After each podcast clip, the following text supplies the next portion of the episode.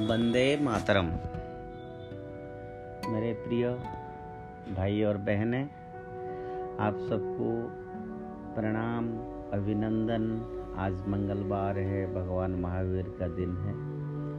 और हम लोग आज भी कोविड के कारण सब लोग घर बैठे हैं। प्रातः almost in every states the lockdown is going on and in many states uh, like Orissa, the people are really uh, getting suffered from COVID-19 in rural areas. हम लोग को पता है कि रूरल इंडिया में हेल्थ इंफ्रास्ट्रक्चर बिल्कुल ना के बराबर है। प्राइमरी हेल्थ केयर सिस्टम किधर कहीं है? सेकेंडरी टर्सियर की बात में तो हम सोच ही नहीं सकते हैं। फिर भी हमको लगता है कि परमात्मा भगवान राम का आशीर्वाद रहेगा। जगत के नाथ जगन्नाथ हम सबको आशीर्वाद करेंगे सबका कल्याण होगा। आ, मेरे भाई और बहनों आज मैंने सोचा कि आ, कुछ बात इस लॉकडाउन में मैंने पढ़ा और कुछ लोगों से बात भी हुआ मेरे और कई लोगों की फ़ोन भी आया मेरे पास कि सभी लोग जो लोग परेशान हैं, कोविड के कारण कोई ऑक्सीजन के चलते परेशान थे तो कोई अब हॉस्पिटल बेड के लिए किसी के पास पैसा नहीं है प्रॉपर ट्रीटमेंट के लिए। और ऐसे कई सारा हाँ तकलीफ़ अलग अलग व्यक्तियों को समाज में हुआ है। पर एक तकलीफ़ यह भी है जो मैं आज आपके साथ साझा करना चाहता हूँ कि कई एरियाज़ में, कई गाँव में खास करके या शहर में भी कि कई जगह old age parents ageing parents जो हमारा है, हमारा जो पिता माता है हाँ एजेड हो गए हैं या ग्रैंड फादर ग्रैंड मदर है वो लोग जो अकेले रहते हैं, चाहे गाँव में रहते हैं, चाहे शहर में रहते हैं, उनके साथ इस पैंडेमिक में क्या क्या तकलीफ़ नहीं हुआ है? और बहुत लोग तो साइकोलॉजिकली डिमोरलाइज हो गए कि भाई, कैसे करें, क्या करें? अगर ऐसा होगा तो कैसे होगा? हमारा बच्चे लोग जो बाहर है, विदेश में है, अगर उनके साथ हो गया तो मैं क्या करें? सिर्फ़ एक सोशल मीडिया या फ़ोन के थ्रू वो लोग बात करते थे और खुद बहुत डरते थे क्योंकि पहले पहले तो बुज़ुर्गों को बहुत ज़्यादा अटैक किया और बुज़ुर्गों बुज़ुर्गों के साथ ये होता है कि उनकी ऑलरेडी जो उनकी बॉडी ऑर्गन्स होता है, वो वीक रहता है हार्ट वो श्रिंक होता है, उनका जो स्किन भी, उनकी बीपी बढ़ा हुआ रहता है, किसी को शुगर रहता है, किसी को नी का प्रॉब्लम होता है तो स्वाभाविक रूप से जब एज होता है तो शरीर धीरे धीरे धीरे धीरे हर अर्गन को अफेक्ट करता है।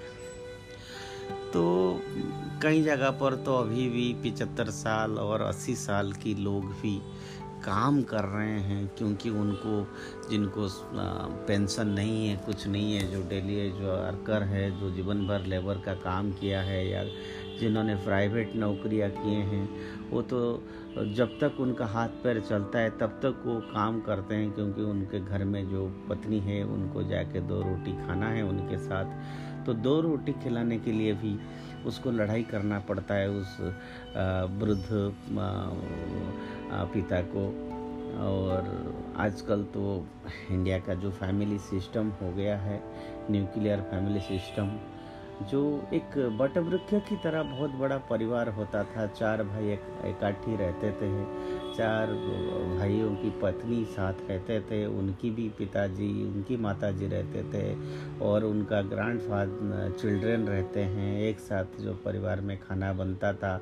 बच्चे का केयर जो है ग्रैंड फादर ग्रैंड मदर करते थे गार्डनिंग करते थे, और एक बच्चे को ग्रैंड फादर और ग्रैंड मदर जिस तरह से एक बच्चों का मोरल वैल्यू को अपग्रेड करते हैं, जो मोरल एजुकेशन वो देते हैं, वो स्टोरीज के माध्यम से ही इतना नॉलेज बच्चों को भर देते हैं। ऐसे कहा जाता है कि अगर बुज़ुर्ग भी है, अगर उनको दिख भी नहीं रहा है, सुन रही रहा है, अगर वो बारंडा में बैठे भी है तो उनको कहता है, हम बुज़ुर्गों को ज्ञान वृक्ष कहते हैं, क्योंकि वो अगर बैठे हैं तो कोई कोई विषय में वो ऐसे सजेशन देते हैं, ऐसे वो उनके पास आइडियाज़ रहता है, इतनी पुराने तजुर्बा रहता है उनके पास तो कई बार लगता है, अरे, देखो, आज वो बैठे हैं, घर में तो एक खम्बे की तरह, पिलर की तरह वो है, वो चल नहीं पा रहे हैं, सुन नहीं पा रहे हैं। देख नहीं पा रहे हैं लेकिन वो बैठे हैं तो लगता है कि यस कोई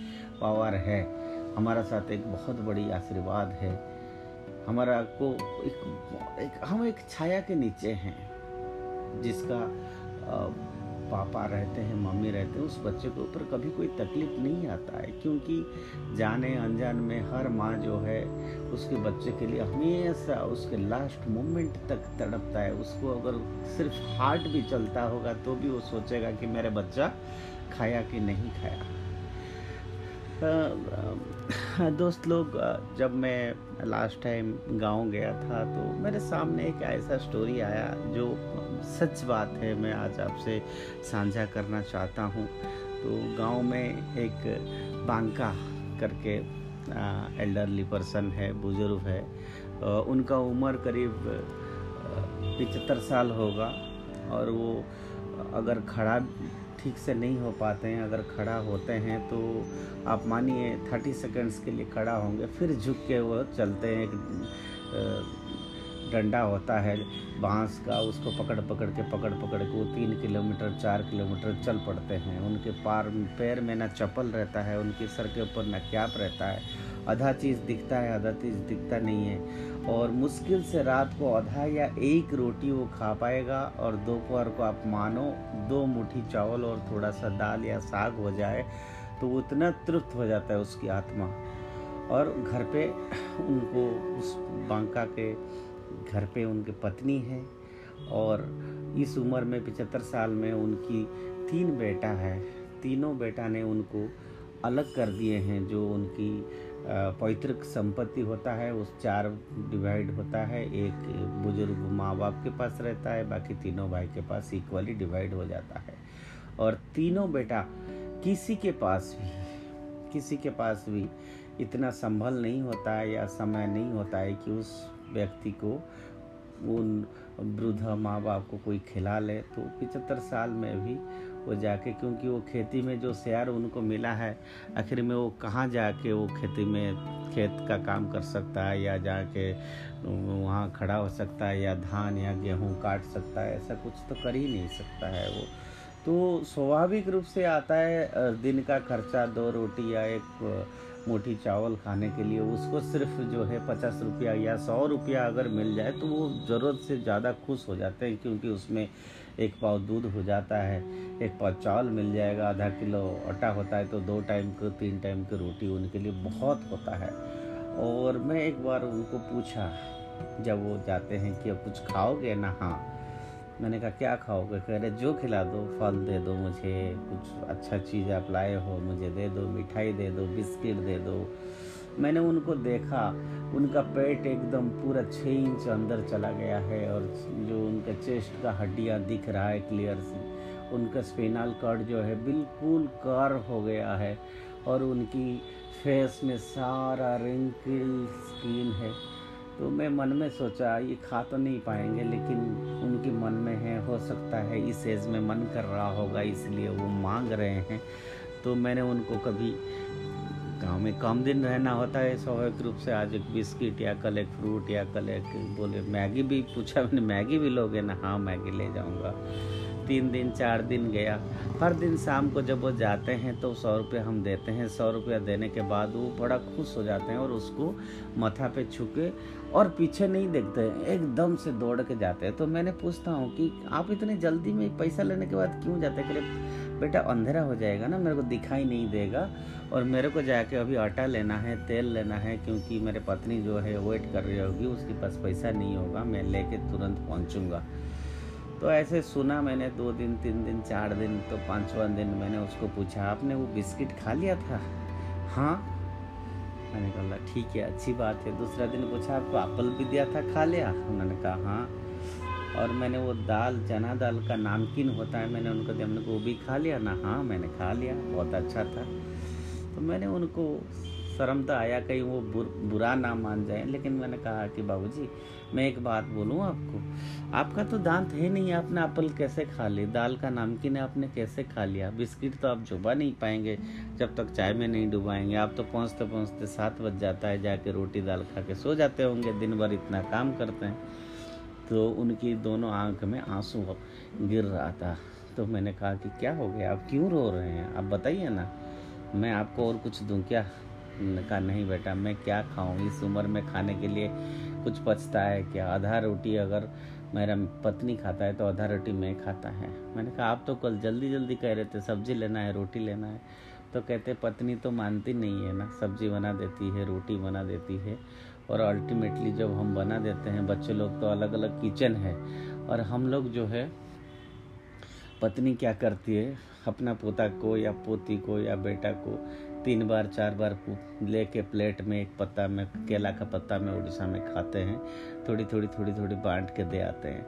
और हम लोग जो है, थोड़ी एक पाव दूध लाते हैं तो थोड़ा दूध, चीनी और आधा रोटी, उसकी आधा रोटी मेरी सब्ज़ी कहाँ हम खा पाते हैं, हजम कहाँ हमारा होता है। तो मैंने कहा, ये नामकिन लिया, बिस्किट लिया, एप्पल लिया, आप ये क्या कर रहे थे लेके? तो उन्होंने कहा, बेटा, जब हम जाते हैं तो पोता पोती आते हैं, दौड़ दौड़ के आते हैं हमारे पास। चाहे ऐसे ही अलग हो गए हैं, दादाजी आए हैं, दादाजी बिस्किट दीजिए, मांगते हैं और हम, हमसे रहा नहीं जाता है, हम लेके जब उनको दे देते थे, इतना खुशी से नाच उठते हैं, इतनी खुशी से नाच उठते हैं तो वो एक आनंद मिलता है। पैसा से तो खरीद नहीं सकते हैं। इसलिए बाबूजी अब दिल्ली से आए हैं तो मुझे अच्छा लगता है कम से कम थोड़ा बहुत पोता पोती के लिए हमने बिस्किट मिक्सर, नामकीन वगैरह कुछ ना कुछ मैं ले जाऊँ। ये एक ऐसा स्टोरी था कि हिंदुस्तान की जो फिलोसफी है, जो दर्शन है, जो हिंदुस्तान का जो जीवन है, समाज है उस समाज में आज हम कहाँ से कहाँ पहुँच गए हैं? वास्तविकता देखा जाए प्रैक्टिकली, आज ये तो सही बात है कि जब एक चार भाई होते हैं, अलग हो जाते हैं तो अलग अलग शहर में नौकरी करते हैं तो स्वाभाविक रूप से भी कई जगह फैमिली जो है अलग अलग हो ही गया है। लेकिन कई जगह पर ऐसे भी होता है कि संभव है शहर में रह रहे हैं और माँ बाप साथ में रह सकते हैं। एक ही शहर में तो एक ही शहर में 200 मीटर 100 मीटर 500 मीटर या एक किलोमीटर दूरी में, उसी कमरे में दो दो कमरे में अगर दो लोग, दो बच्चे रहते थे तो शादी के बाद वो तुरंत एक साल में याद अलग हो जाते हैं। उस माँ बाप जो बच्चों को अपना पेट काट के हर चीज़ हर अच्छा चीज़ दुनिया की जो माँ बाप बच्चे को खिलाते हैं, बड़ा करते हैं कि मेरा बेटा इतना बड़ा होगा, सब कुछ होगा। जब वो एक संपूर्ण व्यक्ति बन जाता है या मनुष्य बन जाता है, वो उसका पहला कैजुअलिटी आज की डेट में हमारा मॉडर्न लाइफस्टाइल में उसकी माँ बाप ही बन जाते हैं। इसका अलग अलग कारण भी हो सकता है। मैं उसके ऊपर एनालिसिस नहीं करना चाहता हूँ, लेकिन ये तो एक फैक्ट ही हो गया है प्रैक्टिकली अभी दिल्ली का एक बात आपको बताऊँ। मेरे मैं दिल्ली में हमारा आसपास की एक कमी दूरी में एक परिवार रहते हैं। वहाँ पर एक आईएफएस ऑफिसर है, पंजाबी है। तो कई बार वो बिकॉज़ मैं एक पत्रकार हूँ उदय इंडिया मैगजीन एडिट करता हूँ तो आई एफ़ एस अफसर थे तो मेरे पास आ जाते हैं कि, बेटा, एक मैगजीन दो, मैं पढ़ूँगा। तो वो रेगुलर जो है मैगजीन मांग के लेते हैं। तो ऐसे दस पंद्रह कॉपी लेने के बाद उन्होंने एक दिन कुछ पैसा लेके आए बेटा, ये एक मेरा एनुअल सब्सक्रिप्शन बना दो क्योंकि मैं जो हूँ उसको रेगुलर पढ़ता हूँ। बार बार मांगने को मुझे अच्छा नहीं लग रहा है। तो ऐसे करके धीरे धीरे जब उनसे रिलेशन क्लोज होता है, साथ में कई बार आंटी भी आते हैं, वो आते हैं और मुझे एक बार उन्होंने अपने घर पे बुलाया कि, बेटा, चाय पीने के लिए घर आओ ना। हम लोग तो दोनों अलग रहते हैं, बेटा जो है बसंत कुंज में रहता है। तो मैं फिर उनके पास जाता हूँ और चाय पीता हूँ उनके साथ, वो अपना कई बातें अपना बताते हैं। मैं उनको कहता हूँ, बसंत कुंज में आपका अपना घर है? ना हाँ मेरा अपना घर है। ये तो बेटी का घर है। बेटी का तो शादी हो गई, ससुराल चली गई तो ये घर खाली पड़ता है तो हम कभी यहाँ आ जाते हैं। बेटा के पास मन नहीं लगता है। तो मैंने कहा, बसंत कुंज में क्या आपने घर बनाया था? ना हाँ मैंने ही घर बनाया था। बेटा को बहुत बड़ा बिज़नेस एस्टेब्लिश करके दिया, कोठी दिया, सब दिया। मैंने कहा, फिर क्या बात है कि आपको तो वहाँ साथ में रहना चाहिए। कम मकान छोटा है क्या? उन्होंने कहा, बहुत बड़ा मकान है बेटा, बहुत बड़ा बंगला है, लेकिन इतना बड़ा बंगला में हम दोनों जो है, उसमें बहुत छोटा पड़ जाते हैं। मैंने कहा मतलब ना, कुछ बातें ऐसे परिवार की होता है जो बेटा हम हमको साझा करना आपसे अच्छा नहीं लगता है, लेकिन उनकी बातों से जब बहुत देर तक हमारा बात होती रही होती रही तो कई बार वो अपने फीलिंग्स को जो है, रोक के बताऊँ, ना बताऊँ, आँखों में आँसू तो ऐसे बताते हैं कि हमको ऐसा लगता है कि हम वहाँ एडजस्ट नहीं कर पाते हैं, क्योंकि एक जैसे मैं गाँव में होता है कि खाना बन गया, भाई, खाना थाली में रख दो, फिर कटन की वो पार्टीशन डल जाता है, और पोता पोती को हमारे पास नहीं छोड़ते हैं, क्योंकि हमारे पास रहने से वो ख़राब हो जाएँगे। मैंने कहा, आप तो एक आईएफएस ऑफिसर थे, आपके पास कैसे खराब होंगे? ना, नहीं बेटा, उनका मॉडर्न सोच है, उनका थिंकिंग ब्रड है, और वो जो है, और बड़ा बनना चाहते हैं, विदेश जाना चाहते हैं तो हम लोगों के साथ जो बात है, वो थोड़ा सा उनको लगता है हम लोग ट्रेडिशनल माइंडसेट की है। तो सिर्फ़ दो टाइम या तीन टाइम खाना मिलेगा, जैसे होटल में मिलता है, उसके बाद हमारे से कोई इंटरेक्शन नहीं। बच्चे को फ़ोन करते हैं तो बच्चे हमेशा, बेटा हमारा हमेशा बिज़ी रहता है। जब भी फ़ोन करता हूँ, पापा, अभी करता हूँ। फिर दोपहर को फ़ोन करता हूँ, पापा, अभी करता हूँ। फिर शाम को करता हूँ, पापा, अभी मैं फ्री नहीं हुआ हूँ। रात को ग्यारह बजे जब वो आता है ऑफ़िस से और हम जब उनके पास जाते हैं, बैठते हैं कि, बेटा, क्या हुआ? कैसे हो? कैसे नहीं? पापा, मैं थक गया हूँ ना। आपने खाना नहीं खाया क्या? आप जाके सो जाओ ना। तो हम फिर मासूम होकर उसकी, मैं वापस चला जाता हूँ पहले, लेकिन उसका माँ तो मानता नहीं। जब तक तो उसकी पत्नी उसको चार रोटी ढंग से ना खिला दे, उसकी माँ वही डट के बैठे रहती है। तो इस तरह से एक अजीब गरीब परिस्थितियाँ होता है, जो फिर कई बार हम पति पत्नी सोचते हैं कि चलो वहाँ भी तो खाली पड़ा है, चलो अपने वहाँ फ्लैट में रहते हैं, क्या फ़र्क पड़ता है? यहाँ भी तो वहाँ भी चार बेडरूम का मकान है। और यहाँ भी ऐसे खाना मिल रहा है और मेरा पेंशन तो इतना सारा मिल रहा है, मैं इतना सीनियर अफसर रहा हूँ तो वहाँ पर भी हमने जाके कोई एक नौकर है, एक फिजियोथेरापिस्ट है, वो कोई मुझे घुमाने ले जाता है, थोड़ा आप लोगों से दुनिया के बारे में खबर हम जान लेते हैं। तो इसलिए हम यहाँ आ जाते हैं। इस दो स्टोरी इसलिए मैंने आपको कहा कि सचमुच कि आज हम किस तरह से हमारे अंदर एक मैं उसको मानसिक विकृति कहूँगा कि जहाँ पर मजबूरी है वहाँ बात अलग है। लेकिन जहाँ संभव है जहाँ हम कर सकते हैं उनको आखिर चाहिए क्या? वो क्या चाहते हैं? क्या वो खाना चाहते हैं? क्या वो कपड़ा चाहते हैं? क्या वो सोना चाहते हैं? क्या वो डायमंड चाहते हैं? क्या वो कुछ आप उनका कोई डिमांड है? नहीं, कुछ नहीं। उनके पास इतना पैसा रखा रहता है, उनके पेंशन इतना मिलता है, उनको कुछ नहीं चाहिए। उनको सिर्फ़ एक ही चीज़ चाहिए, जिसके लिए उन्होंने पूरा जीवन आपके लिए लगा दी है। सिर्फ़ एंड सिर्फ़ एक ही बार उनके पास बैठो, उनकी बात करो, बच्चे से उनसे मिलाओ, उनको पूछो, आप कैसे हैं? उनको माइंड को स्टडी करो। क्योंकि अभी उनकी शरीर के साथ साथ उनका माइंड भी जो है वीक होते जाता है। उनका सोचने का शक्ति ऐसे नहीं रह सकता है। इसीलिए it's like a second childhood जरा सोचिए। आज हम यंग हैं और दस साल या पंद्रह साल के बाद हम भी उसी स्टेज में जाने वाले हैं। और सिर्फ़ हमारा बुज़ुर्ग ही नहीं, मैंने कई जगह देख रहा हूँ जहाँ पर both parents father and mother जहाँ पर नौकरी करते हैं। वो बच्चे भी जो है आजकल डे केयर सिस्टम में, इसमें, उसमें रहते हैं। दिन भर सुबह से शाम तक बच्चे स्कूल का आने के बाद मेड क्या खिलाते हैं, वही खाते हैं मेड बात करते हैं टीवी देखते हैं या दोस्तों से सोशल मीडिया से चैटिंग करते हैं। माँ बाप से उनका कोई कनेक्शन नहीं है। They don't have any emotional attachment ना। पेरेंट्स का अपनी माँ बाप से है ना। माँ बाप का अपने बच्चे से है।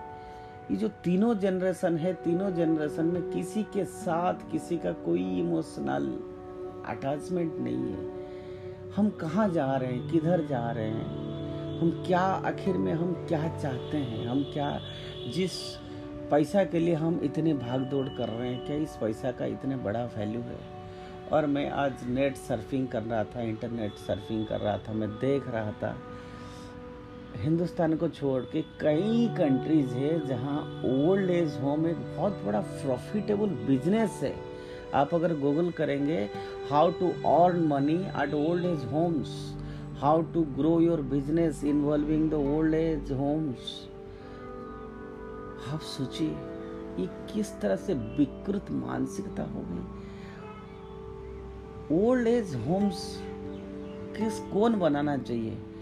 जिनकी कोई नहीं है, वहाँ पर एक सोशल वर्कर या एक सरकार का, एक समाज का काम होता है कि भाई उनको इतने लोग हैं और उनको सभी लोग सहयोग से उसको चलाना चाहिए।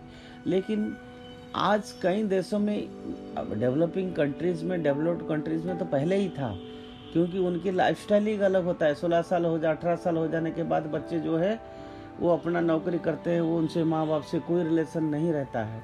लेकिन अब वो क्या हो गया, उसको एक बिज़नेस बना दिया है। उसके साथ जो इमोशन था, वो नहीं है। आज हिंदुस्तान में भी बहुत जर्नलिस्ट है, बहुत आई एस अफसर है वो पहले ही रिटायरमेंट से पहले वो लोग क्या करते हैं ओल्ड एज होम्स में रजिस्टर्ड कर देते हैं। आप गूगल करेंगे, उसमें आता है। जैसे होटल का आता है two star three star five star category ऐसे ओल्ड एज होम का कैटेगरीज बन गया। कुछ मात्रा में मैं उस बात को सपोर्ट भी कर रहा हूँ बिकॉज़ जिनका बेटा नहीं है या जिनकी कोई बच्चे नहीं है, वो घर में आखिर एक जगह एक नौकर का रखना, आज की डेट में ड्राइवर को रखना, बाद में वो कुछ गड़बड़ कर जाते हैं सिक्योरिटी रीजन्स के कारण, वो, उस स्टेज में तो उन लोगों को जिनके पास पैसा है, वहाँ एक स्ट्रक्चर्ड लाइफ मेंटेन करना, वो तो एक लेवल तक ठीक है। लेकिन जिनके सब कुछ है जिनके माँ बाप जिनसे आधा किलोमीटर दूरी में रहते हैं, जिनको हम देखते नहीं हैं, जिनको हम नेग्लेक्ट करते हैं, ये जो एक आँख आँख हमारा खुला हुआ है, लेकिन हमारा आँख बंद है। हम जान पूछ के एक इग्नोर कर जाते हैं उस बात को। और ये आजकल हिंदुस्तान में ऑलमोस्ट हर परिवार में ये हो रहा है। जरा सोचिए आप कि ऐसे स्थिति में हमें देश को किधर ले जाना चाहते हैं? हम किस किस दिशा में जा रहे हैं? भाई और बहनों, इस बात को ऊपर आज जरा सोचिए। क्योंकि कल क्यों ना इसका विक्टिम हम ही बने। हम अगर अपना माँ बाप को नहीं चाहेंगे, हमारा बेटा और हमारा बेटी भी जो है, हमारे को नहीं चाहेंगे। क्योंकि एक सर साइकिल है। हम जैसे कर्म करेंगे, उसको ऐसा ही फल मिलेगा। ये जो आज हम दौड़ रहे हैं, ये जो आज हमारा खून गर्म है, और आज जो हमारा इतने आज बढ़िया बढ़िया बात करते हैं, बड़ा डांट दिखाते हैं, मेरे पास गाड़ी है, बंगला है, पैसा है, ये कभी भी परमानेंट नहीं है, कभी उनके पास भी था, आज वो स्टेज में आए। आप सोचिए, कभी अपने एक बुज़ुर्ग माँ बाप को तरह देखिए, उनके आँख को देखिए, उनको स्टडी करिए, उनको क्या फीलिंग कितना कष्ट हो रहा होगा। भाई और बहनों, जरा इस बात को गौर से सोचें और आज से ही हम सब कोशिश करेंगे। जितना संभव है, असंभव तो इस दुनिया में कुछ भी नहीं है, मैं कह रहा हूँ। Let us care for them for whom we have reached this stage Vande Mataram, Bharat Mata की जय।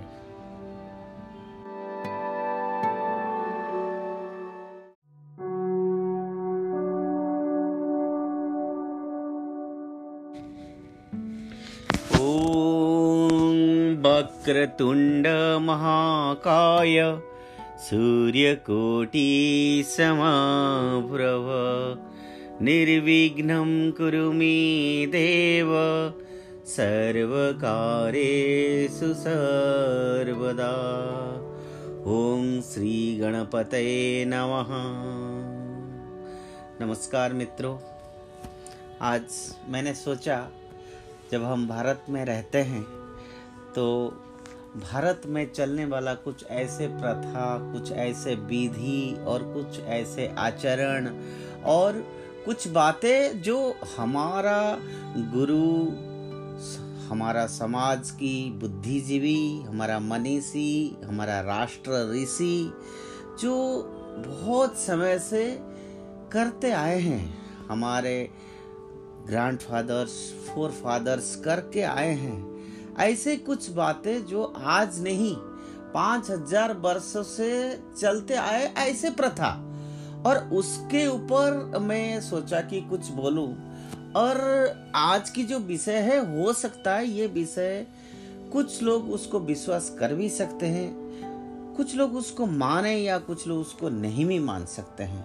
क्योंकि आजकल हर व्यक्ति जब कोई भी बात पूछता या बोलता है, उसको पहले वो पूछा जाता है कि उसके पीछे साइंस क्या है? उसके साइंटिफिक रीजन क्या है? हम इसको क्यों माने? यह अंधविश्वास क्यों नहीं है? हाउ कैन यू प्रूव कि आपने ये जो बात कह रही है सब सच है? हम तो नहीं मानते। विज्ञान तो ऐसा नहीं कहता है। लेकिन आपने देखा होगा, कोविड 19 आने के बाद आज कितने साइंस कितनी थ्योरीज लैब मेडिकल साइंस उनकी medicine research labs reports everything got failed पूरे कोरोना काल चला गया और पूरे मानव समाज जो एलोपैथिक सिस्टम ऑफ़ मेडिसिन में गए, उनमें से 90 परसेंट से ज़्यादा लोगों का डेथ हुआ है। उसका कारण जब हमको पता चला तो मैंने कई डॉक्टर्स को, कई बड़े हॉस्पिटल्स को चेयरमैन से बात किया कि ऐसा क्यों हो रहा है। तो उन्होंने थोड़ा सा चुप रहा, फिर बोला, सच बात तो ये है कि किसी को पता ही नहीं चला ये कोरोना क्या है, किस प्रकार से वायरस है, वो किस तरह से अपना रूप बदलता है, उसको ट्रीटमेंट कैसे किया जाएगा। लेकिन वो ट्रीटमेंट ऐसे होता गया। उसका दूसरा पहलू यह है, जो alternative system of medicine Bharat में चली थी, जो आयुर्वेदा चली थी या होम्योपैथी या यूनानी उन सबको पिछले दो दशक से आपने देखा होगा, सबने बुल्डोज किया। अरे, ये सब अंधविश्वास है।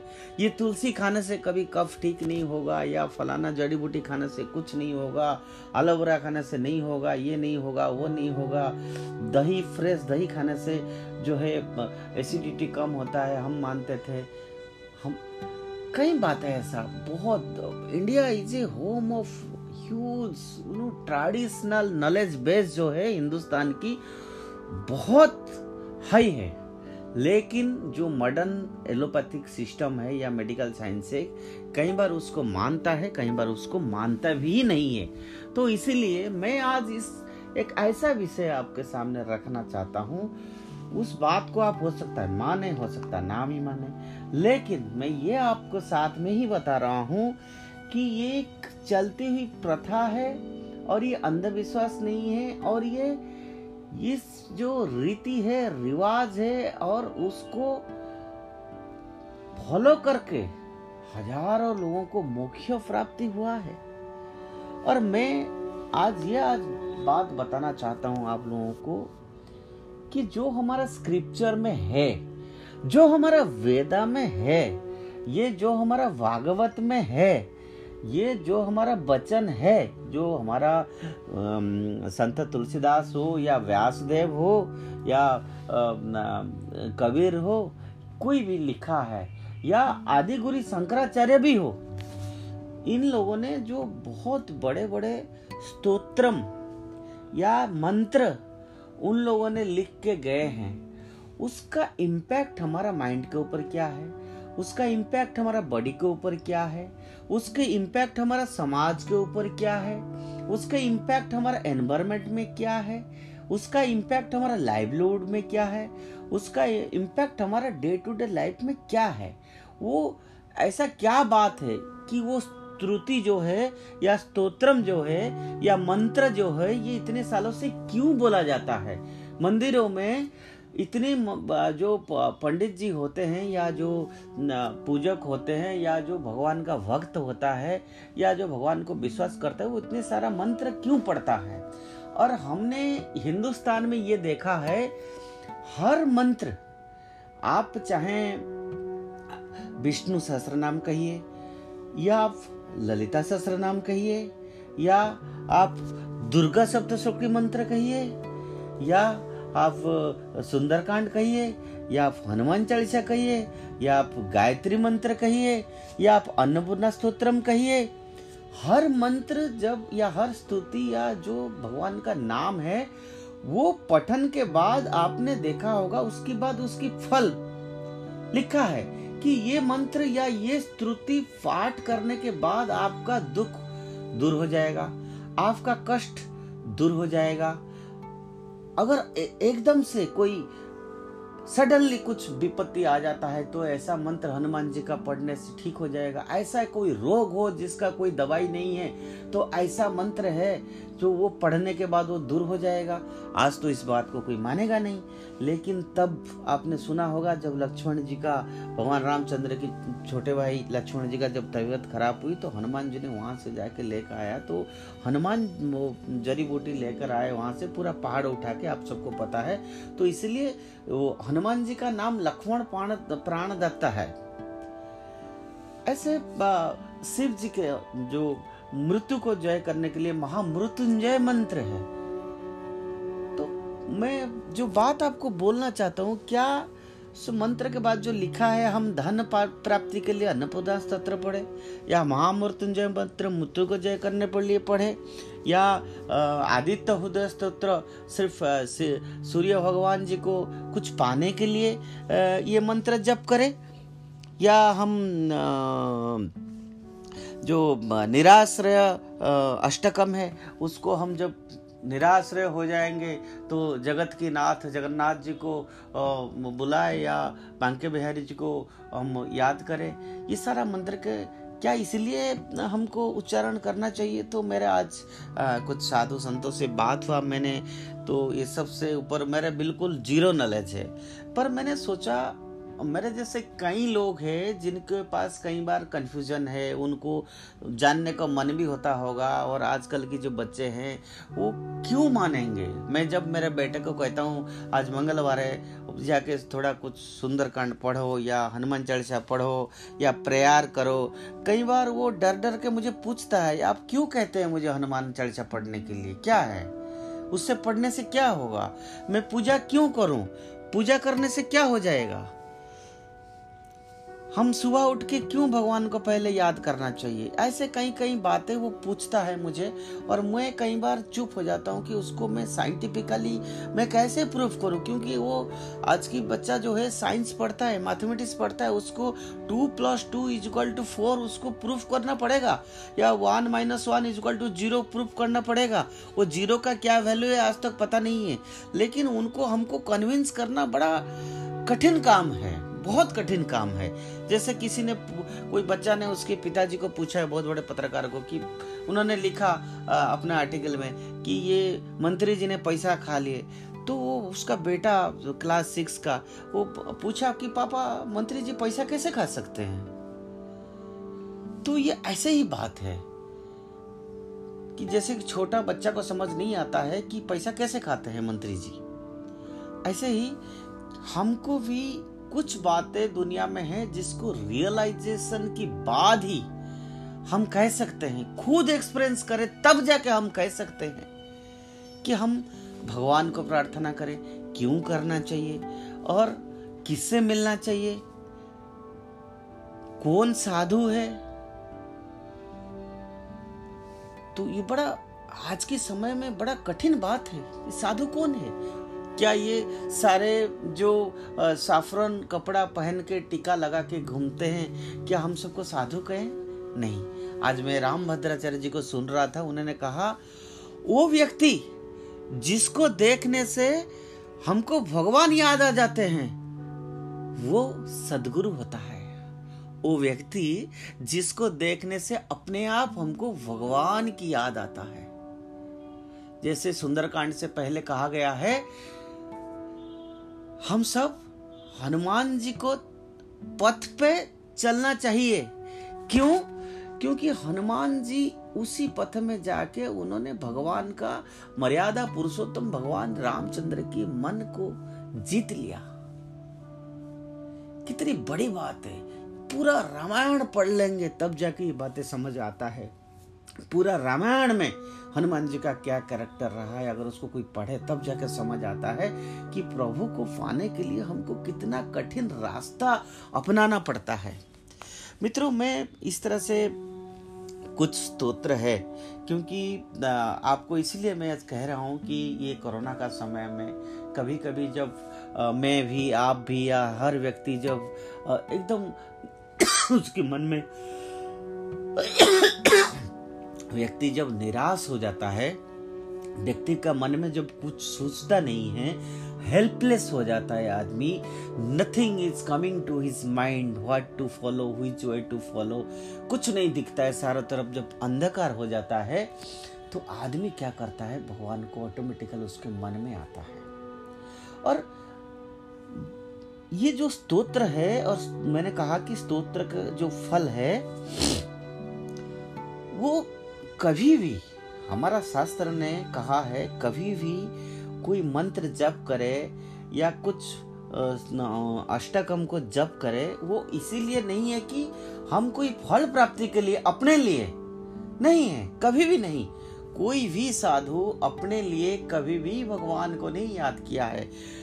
एक निष्काम भावना अपने मन में, एक निष्काम भावना चाहिए, एक शुद्ध मन में शुद्ध चित्त में। क्योंकि ये जो आत्मा हमारे अंदर है, वो आत्मा, वो सबके पास है। ये जो आत्मा मेरे अंदर है, वो आत्मा आपके पास है। तो वो आत्मा भी अगर खुश रहेगा तो मैं खुश रहूँगा। मैं और वो दूसरा आत्मा अगर खुश रहे तो सारा संसार खुश रहेंगे। वो सारा आत्मा एक ही है और ये पूरा संसार में जितना जीव है, उन सबकी कल्याण के लिए। उन सब की सद्भावना के लिए, एक निष्काम भाव से हमको हर स्तोत्र या मंत्र का जप करना चाहिए। आजकल तो साइंस इतना डेवलप किया है।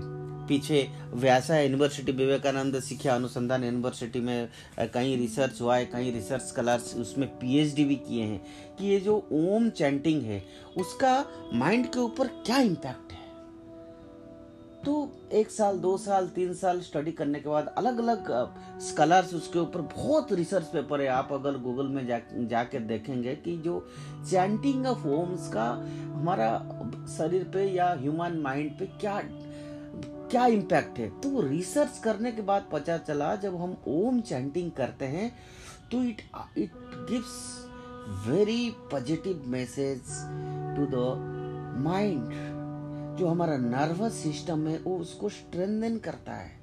हमारा मन में जो नेगेटिविटी है, वो उसको चेंज करके उसको पॉजिटिव सोच धीरे धीरे धीरे धीरे लाता है। आप अगर ten to twenty minutes every day आँख बंद करके जब शांत चित्त मन में जब आप ओम का चैंटिंग करेंगे, पंद्रह बीस मिनट एवरी डे जब ओम चैंटिंग करेंगे, तब आप देखेंगे कि वो I will feel relaxed you will feel tension free ये ये कितनी बड़ी बात है। आज जब ये लोग कोविड में सब हॉस्पिटल में जाते थे तो घर में, परिवार में लोग कितने निराशा भाव हो जाता था। तो सभी लोगों ने कोई यज्ञ कर रहा था, कोई कीर्तन कर रहा था, कोई सेवा कर रहा था। रोगियों को, कोई परिवार को भोजन वितरण कर रहा था। ऐसे कितने बातें हैं। और ऐसे एक अष्टकम मुझे याद आ रहा है, निराश्रय अष्टकम। कितने आप जब शांत मन में जब आप बैठेंगे कभी, और इस मंत्र को जब आप जप करेंगे, निराश्रय अष्टकम बोला जाता है। हे कृष्ण गोविंद हरे मुरारे हे नाथ नारायण वासुदेवा कुरुपान्ति देही महिपापसिन्धु निराश्रय मां जगदीशरक्ष्य निराश्रय मां जगदीशरक्ष्य निराश्रय मां जगदीश रक्षा हरे मुरारे मधुकैटहारे गोविन्द गोपाल मुकुन्द सौरे कृष्ण विष्णु निराश्रय मां जगदीशरक्ष निराश्रय मां जगदीशरक्ष निराश्रय मां जगदीशरक्ष जो व्यक्ति समाज में निराशा हो जाता है, वो भगवान का नाम को उच्चारण करता है, भगवान का स्तुति करता है। मैंने कई जगह देखा है, चंडी पाठ में भी, दुर्गा सप्तशोकी मंत्र में भी, या किसी भी भगवान का, देवता का बार बार भगवान का नाम लेने से क्या होता है कि हमारा मन, विचार भगवान की तरह, हमारा आत्मा शुद्धि होता है, मन शांत होता है, हम जो टेंशन हमारे अंदर भर जाता है, वो वो धीरे धीरे खत्म हो जाता है।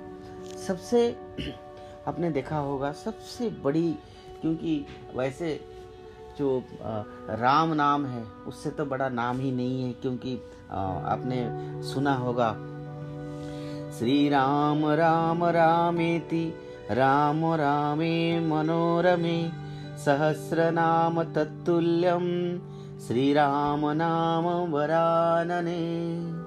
कितने बड़ी बात।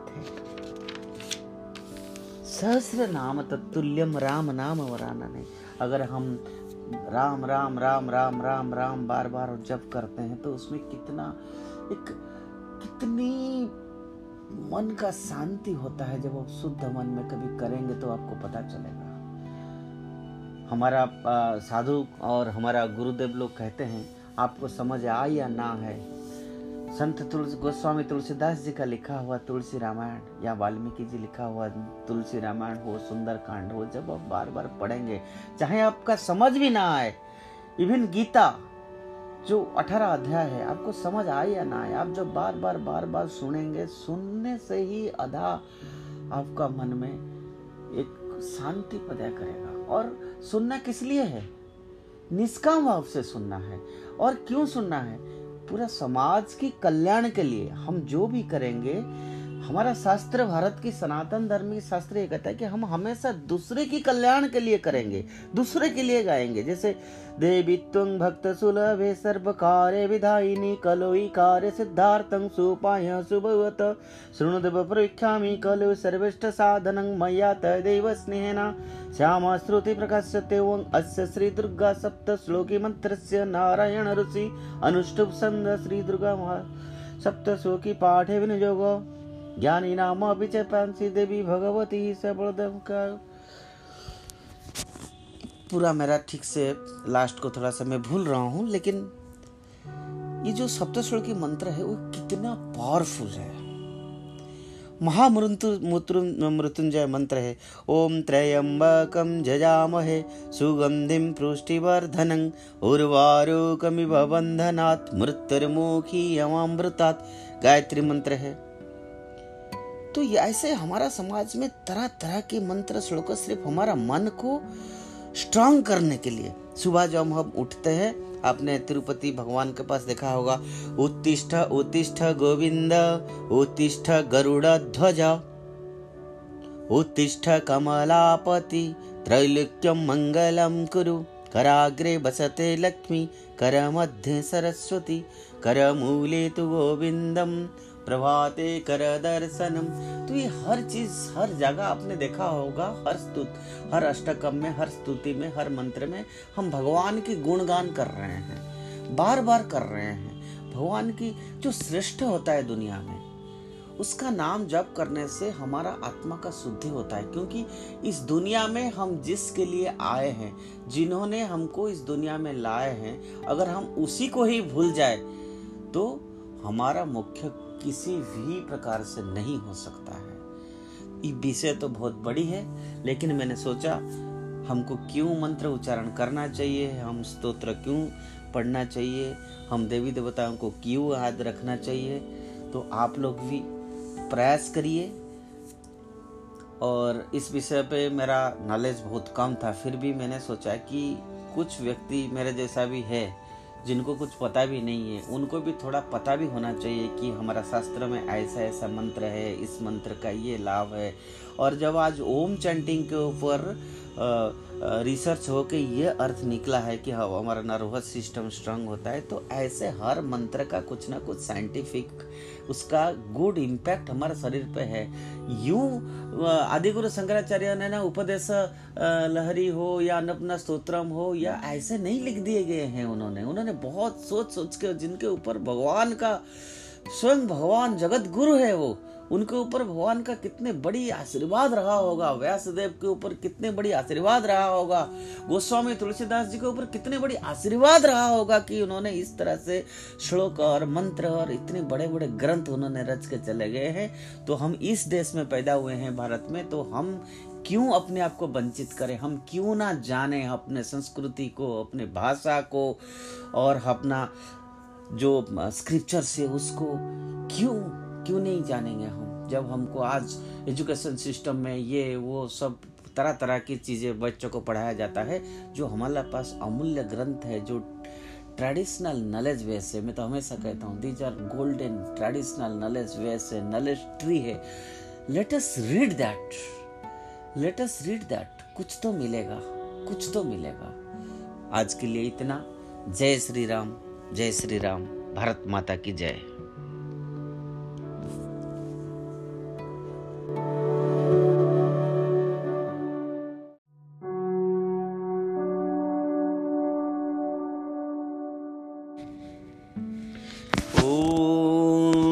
वक्रतुण्डमहाकाय सूर्यकोटिसमाभ्रव निर्विघ्नं कुरु मे देव, सर्वकारेषु सर्वदा।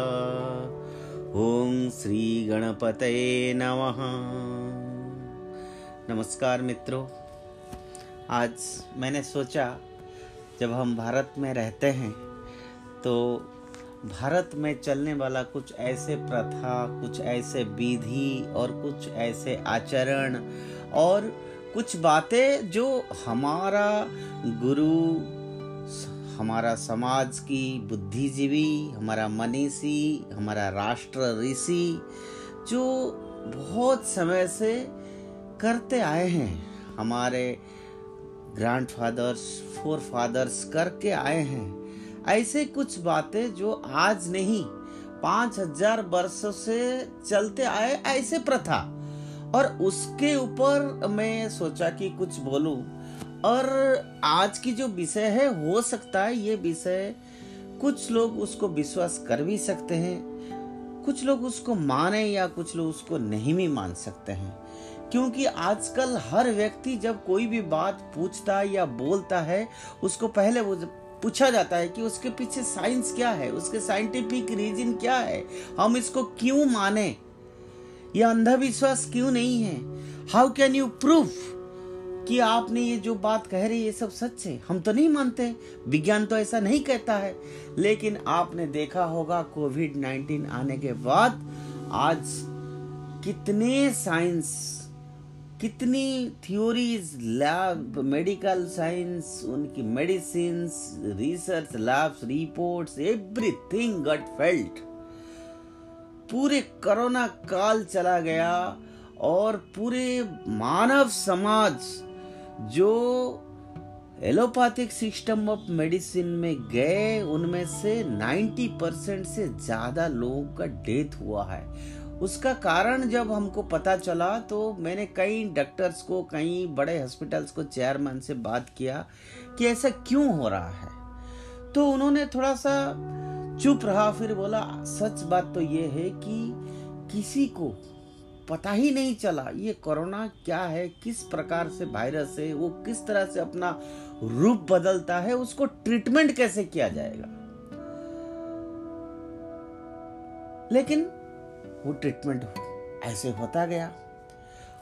उसका दूसरा पहलू यह है जो alternative system of medicine Bharat में चली थी, जो आयुर्वेदा चली थी या होम्योपैथी या यूनानी उन सबको पिछले दो दशक से आपने देखा होगा, सबने बुल्डोज किया। अरे, ये सब अंधविश्वास है। ये तुलसी खाने से कभी कफ ठीक नहीं होगा, या फलाना जड़ी बूटी खाने से कुछ नहीं होगा एलोवेरा खाने से नहीं होगा, ये नहीं होगा, वो नहीं होगा। दही, फ्रेश दही खाने से जो है, एसिडिटी कम होता है, हम मानते थे।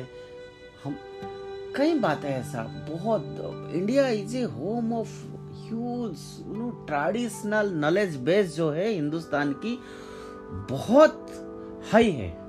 लेकिन जो मॉडर्न एलोपैथिक सिस्टम है या मेडिकल साइंस है, कई बार उसको मानता है, कई बार उसको मानता भी नहीं है। तो इसीलिए मैं आज इस एक ऐसा विषय आपके सामने रखना चाहता हूँ। उस बात को आप हो सकता है माने, हो सकता है ना भी माने। लेकिन मैं ये आपको साथ में ही बता रहा हूँ कि ये एक चलती हुई प्रथा है और ये अंधविश्वास नहीं है और ये इस जो रीति है, रिवाज है और उसको फॉलो करके हज़ारों लोगों को मोक्ष प्राप्ति हुआ है। और मैं आज ये आज बात बताना चाहता हूँ आप लोगों को कि जो हमारा स्क्रिप्चर में है, जो हमारा वेदा में है, ये जो हमारा भागवत में है ये जो हमारा वचन है, जो हमारा संत तुलसीदास हो या व्यासदेव हो या कबीर हो, कोई भी लिखा है, या आदि गुरु शंकराचार्य भी हो, इन लोगों ने जो बहुत बड़े बड़े स्तोत्रम या मंत्र उन लोगों ने लिख के गए हैं, उसका इम्पैक्ट हमारा माइंड के ऊपर क्या है? उसका इम्पैक्ट हमारा बॉडी के ऊपर क्या है? उसके इम्पैक्ट हमारा समाज के ऊपर क्या है? उसका इम्पैक्ट हमारा एनवायरमेंट में क्या है? उसका इम्पैक्ट हमारा लाइवलीहुड में क्या है? उसका इम्पैक्ट हमारा डे टू डे लाइफ में क्या है? वो ऐसा क्या बात है कि वो स्तुति जो है या स्तोत्रम जो है या मंत्र जो है, ये इतने सालों से क्यों बोला जाता है?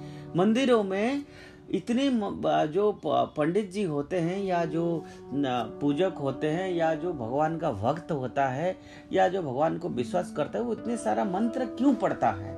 और हमने हिंदुस्तान में ये देखा है, हर मंत्र, आप चाहे विष्णु सहस्र नाम कहिए, या आप ललिता सहस्र नाम कहिए, या आप दुर्गा सप्तशती मंत्र कहिए, या आप सुंदरकांड कहिए, या आप हनुमान चालीसा कहिए, या आप गायत्री मंत्र कहिए, या आप अन्नपूर्णा स्त्रोत्रम कहिए, हर मंत्र जब, या हर स्तुति, या जो भगवान का नाम है, वो पठन के बाद आपने देखा होगा, उसके बाद उसकी फल। लिखा है कि ये मंत्र या ये स्तुति पाठ करने के बाद आपका दुख दूर हो जाएगा, आपका कष्ट दूर हो जाएगा अगर एकदम से कोई सडनली कुछ विपत्ति आ जाता है तो ऐसा मंत्र हनुमान जी का पढ़ने से ठीक हो जाएगा। ऐसा कोई रोग हो जिसका कोई दवाई नहीं है तो ऐसा मंत्र है जो वो पढ़ने के बाद वो दूर हो जाएगा। आज तो इस बात को कोई मानेगा नहीं, लेकिन तब आपने सुना होगा जब लक्ष्मण जी का, भगवान रामचंद्र की छोटे भाई लक्ष्मण जी का जब तबीयत खराब हुई तो हनुमान जी ने वहाँ से जाके लेकर आया। तो हनुमान वो जड़ी बूटी लेकर आए, वहाँ से पूरा पहाड़ उठा के आप सबको पता है। तो इसलिए वो हनुमान जी का नाम लक्ष्मण प्राण प्राण दत्ता है। ऐसे शिव जी के जो मृत्यु को जय करने के लिए महामृत्युंजय मंत्र है। तो मैं जो बात आपको बोलना चाहता हूँ, क्या उस मंत्र के बाद जो लिखा है, हम धन प्राप्ति के लिए अन्नपूर्णा स्त्र पढ़े, या महामृत्युंजय मंत्र मृत्यु को जय करने के लिए पढ़े, या आदित्य हृदय स्त्रोत्र सिर्फ़ सूर्य भगवान जी को कुछ पाने के लिए ये मंत्र जप करें, या हम जो निराश्रय अष्टकम है उसको हम जब निराश्रय हो जाएँगे तो जगत के नाथ जगन्नाथ जी को बुलाए या बांके बिहारी जी को हम याद करें। ये सारा मंत्र के क्या इसलिए हमको उच्चारण करना चाहिए? तो मेरे आज आ, कुछ साधु संतों से बात हुआ मैंने तो ये सबसे ऊपर मेरे बिल्कुल ज़ीरो नॉलेज है। पर मैंने सोचा मेरे जैसे कई लोग हैं जिनके पास कई बार कन्फ्यूज़न है, उनको जानने का मन भी होता होगा और आजकल के जो बच्चे हैं, वो क्यों मानेंगे? मैं जब मेरे बेटे को कहता हूँ, आज मंगलवार है, जाके थोड़ा कुछ सुंदरकांड पढ़ो या हनुमान चालीसा पढ़ो या प्रेयर करो। कई बार वो डर डर के मुझे पूछता है, आप क्यों कहते हैं मुझे हनुमान चालीसा पढ़ने के लिए? क्या है? उससे पढ़ने से क्या होगा? मैं पूजा क्यों करूँ? पूजा करने से क्या हो जाएगा? हम सुबह उठ के क्यों भगवान को पहले याद करना चाहिए? ऐसे कई कई बातें वो पूछता है मुझे और मैं कई बार चुप हो जाता हूँ कि उसको मैं साइंटिफिकली मैं कैसे प्रूफ करूँ? क्योंकि वो आज की बच्चा जो है साइंस पढ़ता है मैथमेटिक्स पढ़ता है, उसको two plus two is equal to four उसको प्रूफ करना पड़ेगा? या one minus one is equal to zero proof करना पड़ेगा? वो ज़ीरो का क्या वैल्यू है? आज तक पता नहीं है। लेकिन उनको हमको कन्विंस करना बड़ा कठिन काम है। बहुत कठिन काम है। जैसे किसी ने कोई बच्चा ने उसके पिताजी को पूछा है, बहुत बड़े पत्रकार को कि उन्होंने लिखा अपने आर्टिकल में कि ये मंत्री जी ने पैसा खा लिए। तो वो उसका बेटा क्लास सिक्स का, वो पूछा कि, पापा, मंत्री जी पैसा कैसे खा सकते हैं? तो ये ऐसे ही बात है कि जैसे छोटा बच्चा को समझ नहीं आता है कि पैसा कैसे खाते हैं मंत्री जी। ऐसे ही हमको भी कुछ बातें दुनिया में हैं जिसको रियलाइजेशन की बाद ही हम कह सकते हैं। खुद एक्सपीरियंस करें, तब जाके हम कह सकते हैं कि हम भगवान को प्रार्थना करें, क्यों करना चाहिए और किससे मिलना चाहिए? कौन साधु है? तो ये बड़ा, आज के समय में बड़ा कठिन बात है। साधु कौन है?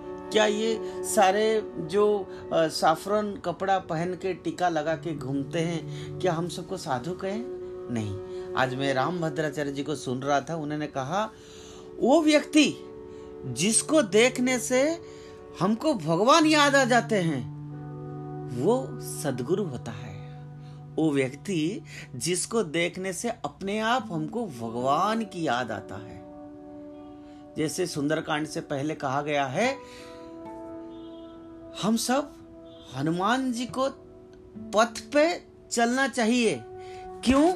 क्योंकि हनुमान जी उसी पथ में जाके उन्होंने भगवान का मर्यादा पुरुषोत्तम भगवान रामचंद्र की मन को जीत लिया। कितनी बड़ी बात है। पूरा रामायण पढ़ लेंगे तब जाके ये बातें समझ आता है। पूरा रामायण में हनुमान जी का क्या कैरेक्टर रहा है, अगर उसको कोई पढ़े, तब जाकर समझ आता है कि प्रभु को पाने के लिए हमको कितना कठिन रास्ता अपनाना पड़ता है।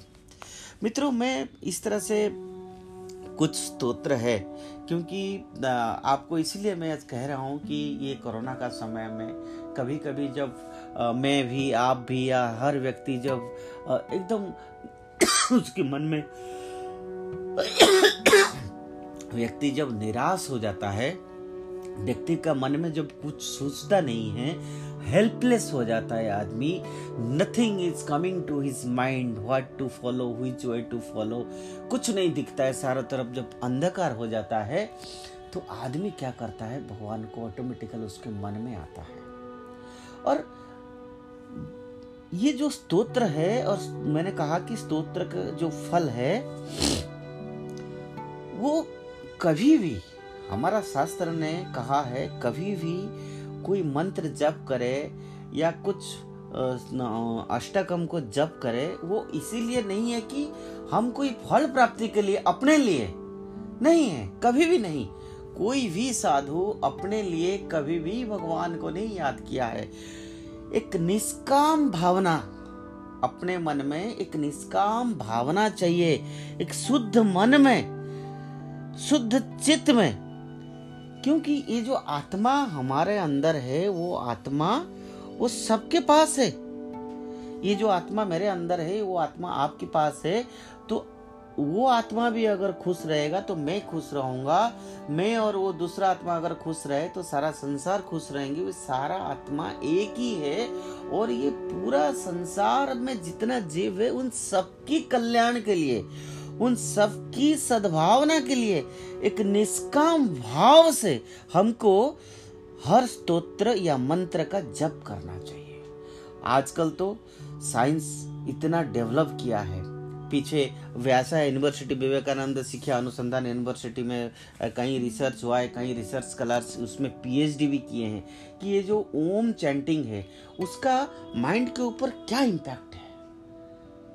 तो एक साल, दो साल, तीन साल स्टडी करने के बाद अलग अलग स्कॉलर्स उसके ऊपर बहुत रिसर्च पेपर है। आप अगर गूगल में जा जाकर देखेंगे कि जो चैंटिंग ऑफ़ ओम्स का हमारा शरीर पे या ह्यूमन माइंड पे क्या क्या इम्पैक्ट है? तो रिसर्च करने के बाद पता चला, जब हम ओम चैंटिंग करते हैं तो it it gives very positive message to the mind जो हमारा नर्वस सिस्टम है, वो उसको स्ट्रेंथन करता है।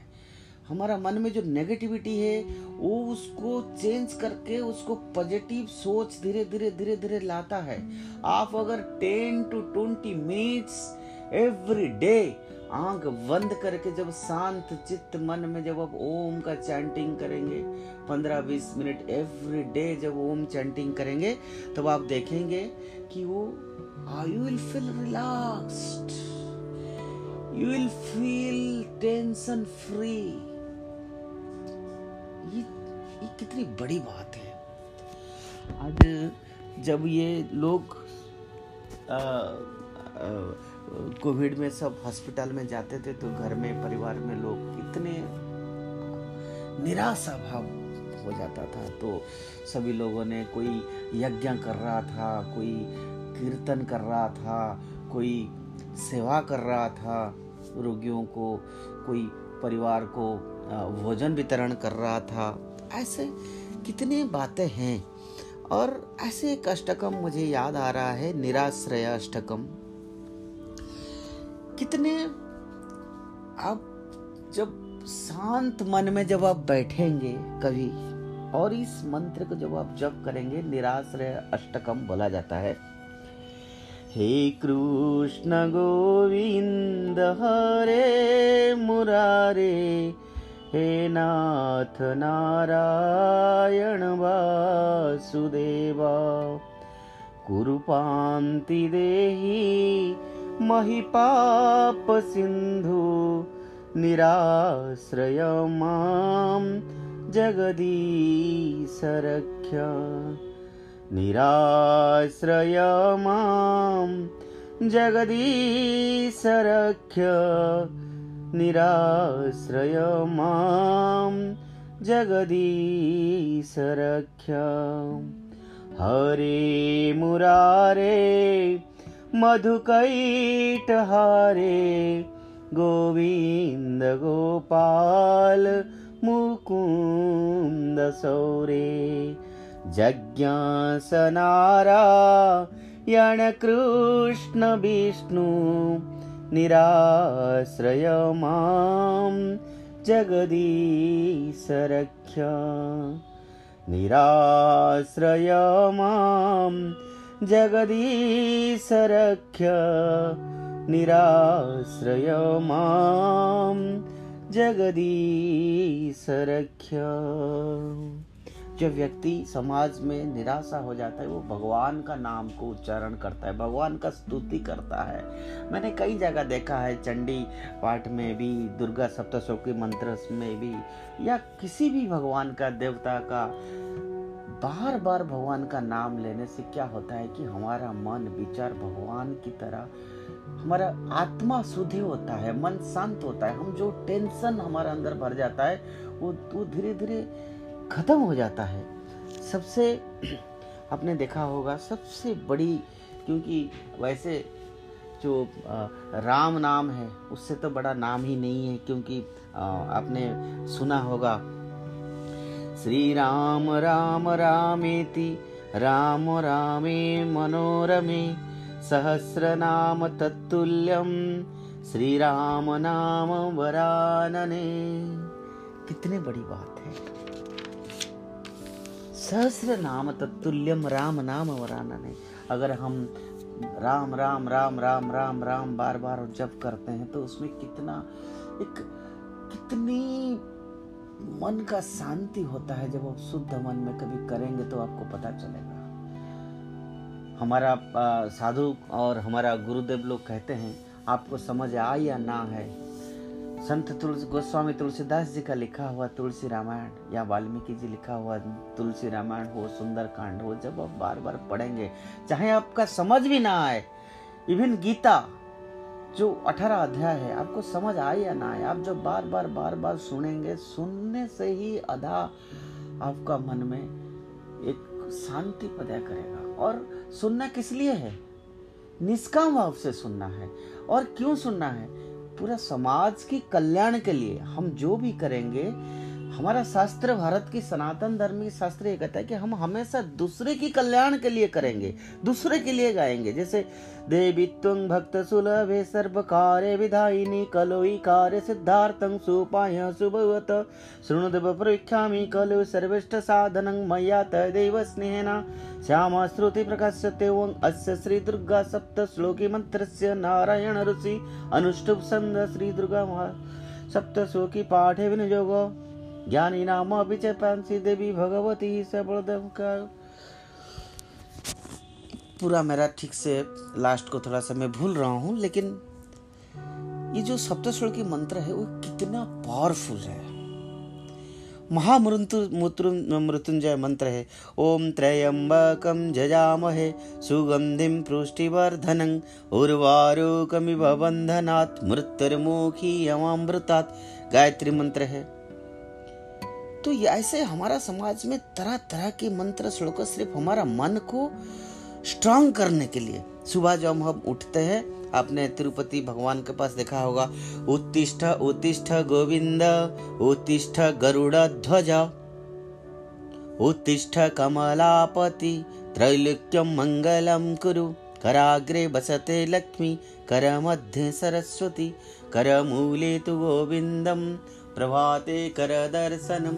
तो ये हर चीज़, हर जगह आपने देखा होगा, हर स्तुत, हर अष्टकम में, हर स्तुति में, हर मंत्र में हम भगवान की गुणगान कर रहे हैं बार बार कर रहे हैं। भगवान की जो श्रेष्ठ होता है दुनिया में, उसका नाम जप करने से हमारा आत्मा का शुद्धि होता है, क्योंकि इस दुनिया में हम जिसके लिए आए हैं, जिन्होंने हमको इस दुनिया में लाए हैं, अगर हम उसी को ही भूल जाए तो हमारा मुख्य किसी भी प्रकार से नहीं हो सकता है।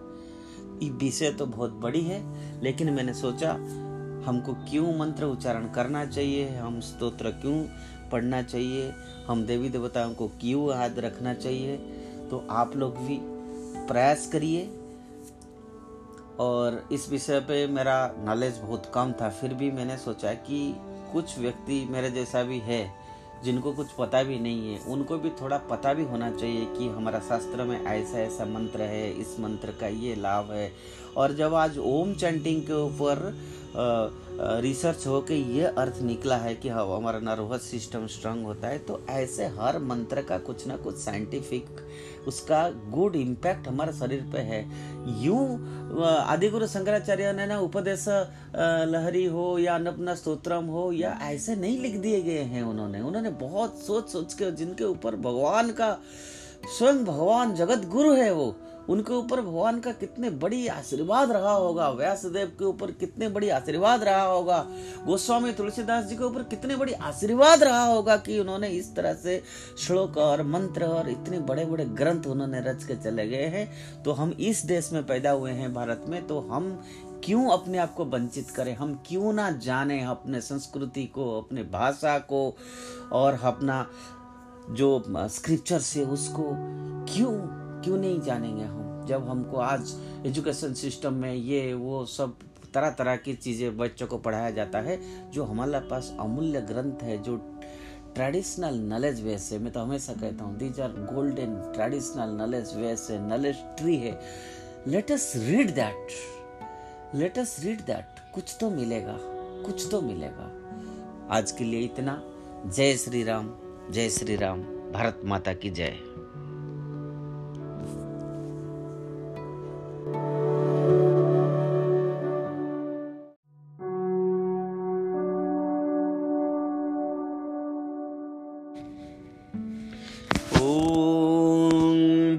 वक्रतुण्डमहाकाय सूर्यकोटि समाभ्रव। निर्विघ्नं कुरु मे देव, सर्वकारेषु सर्वदा। ॐ श्रीगणपतये नमः।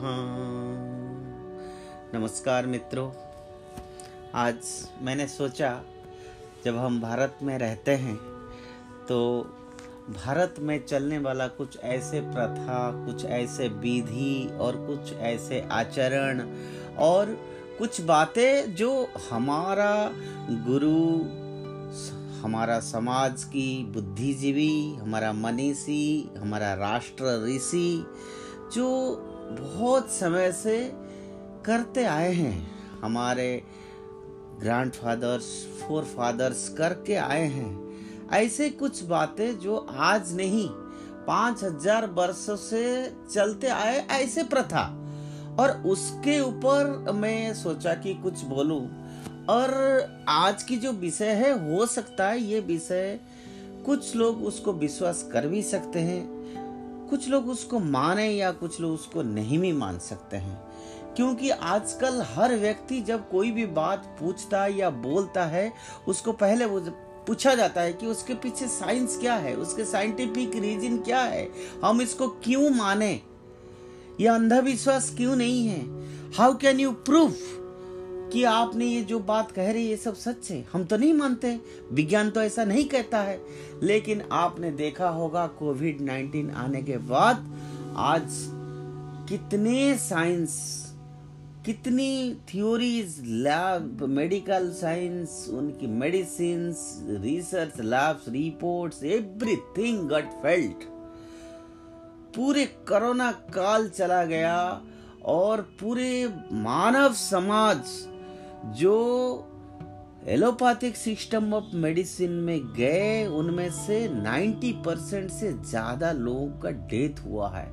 उसका कारण जब हमको पता चला तो मैंने कई डॉक्टर्स को, कई बड़े हॉस्पिटल्स को चेयरमैन से बात किया कि ऐसा क्यों हो रहा है। तो उन्होंने थोड़ा सा चुप रहा, फिर बोला, सच बात तो ये है कि किसी को पता ही नहीं चला ये कोरोना क्या है, किस प्रकार से वायरस है, वो किस तरह से अपना रूप बदलता है, उसको ट्रीटमेंट कैसे किया जाएगा।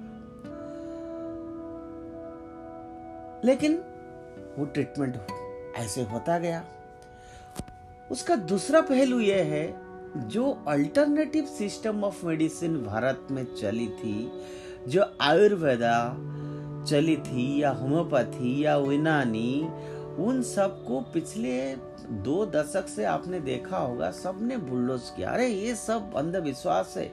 ये तुलसी खाने से कभी कफ ठीक नहीं होगा, या फलाना जड़ी बूटी खाने से कुछ नहीं होगा एलोवेरा खाने से नहीं होगा, ये नहीं होगा, वो नहीं होगा।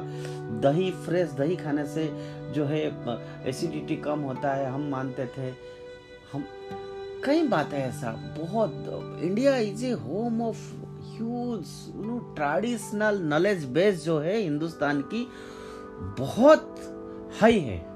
लेकिन जो मॉडर्न एलोपैथिक सिस्टम है या मेडिकल साइंस है, कई बार उसको मानता है, कई बार उसको मानता भी नहीं है।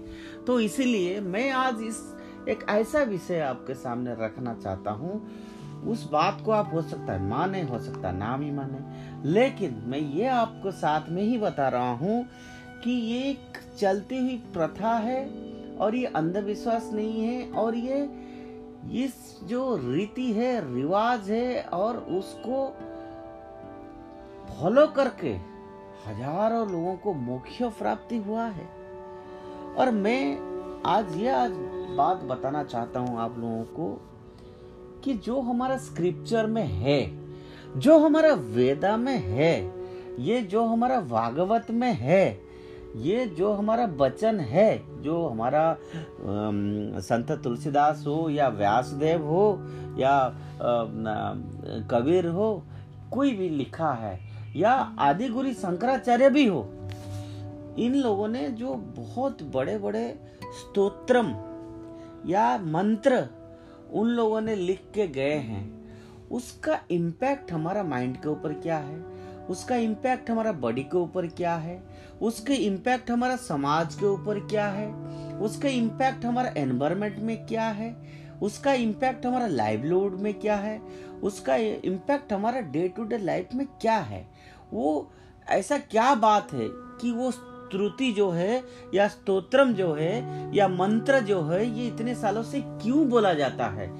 मंदिरों में इतने जो पंडित जी होते हैं या जो पूजक होते हैं या जो भगवान का भक्त होता है या जो भगवान को विश्वास करता है, वो इतने सारा मंत्र क्यों पढ़ता है? और हमने हिंदुस्तान में ये देखा है, हर मंत्र, आप चाहे विष्णु सहस्र नाम कहिए, या आप ललिता सहस्र नाम कहिए, या आप दुर्गा सप्तशती मंत्र कहिए, या आप सुंदरकांड कहिए, या आप हनुमान चालीसा कहिए, या आप गायत्री मंत्र कहिए, या आप अन्नपूर्णा स्तोत्रम कहिए, हर मंत्र जब, या हर स्तुति, या जो भगवान का नाम है, वो पठन के बाद आपने देखा होगा, उसके बाद उसकी फल। लिखा है कि ये मंत्र या ये स्तुति पाठ करने के बाद आपका दुख दूर हो जाएगा, आपका कष्ट दूर हो जाएगा अगर एकदम से कोई सडनली कुछ विपत्ति आ जाता है तो ऐसा मंत्र हनुमान जी का पढ़ने से ठीक हो जाएगा। ऐसा कोई रोग हो जिसका कोई दवाई नहीं है तो ऐसा मंत्र है जो वो पढ़ने के बाद वो दूर हो जाएगा। आज तो इस बात को कोई मानेगा नहीं।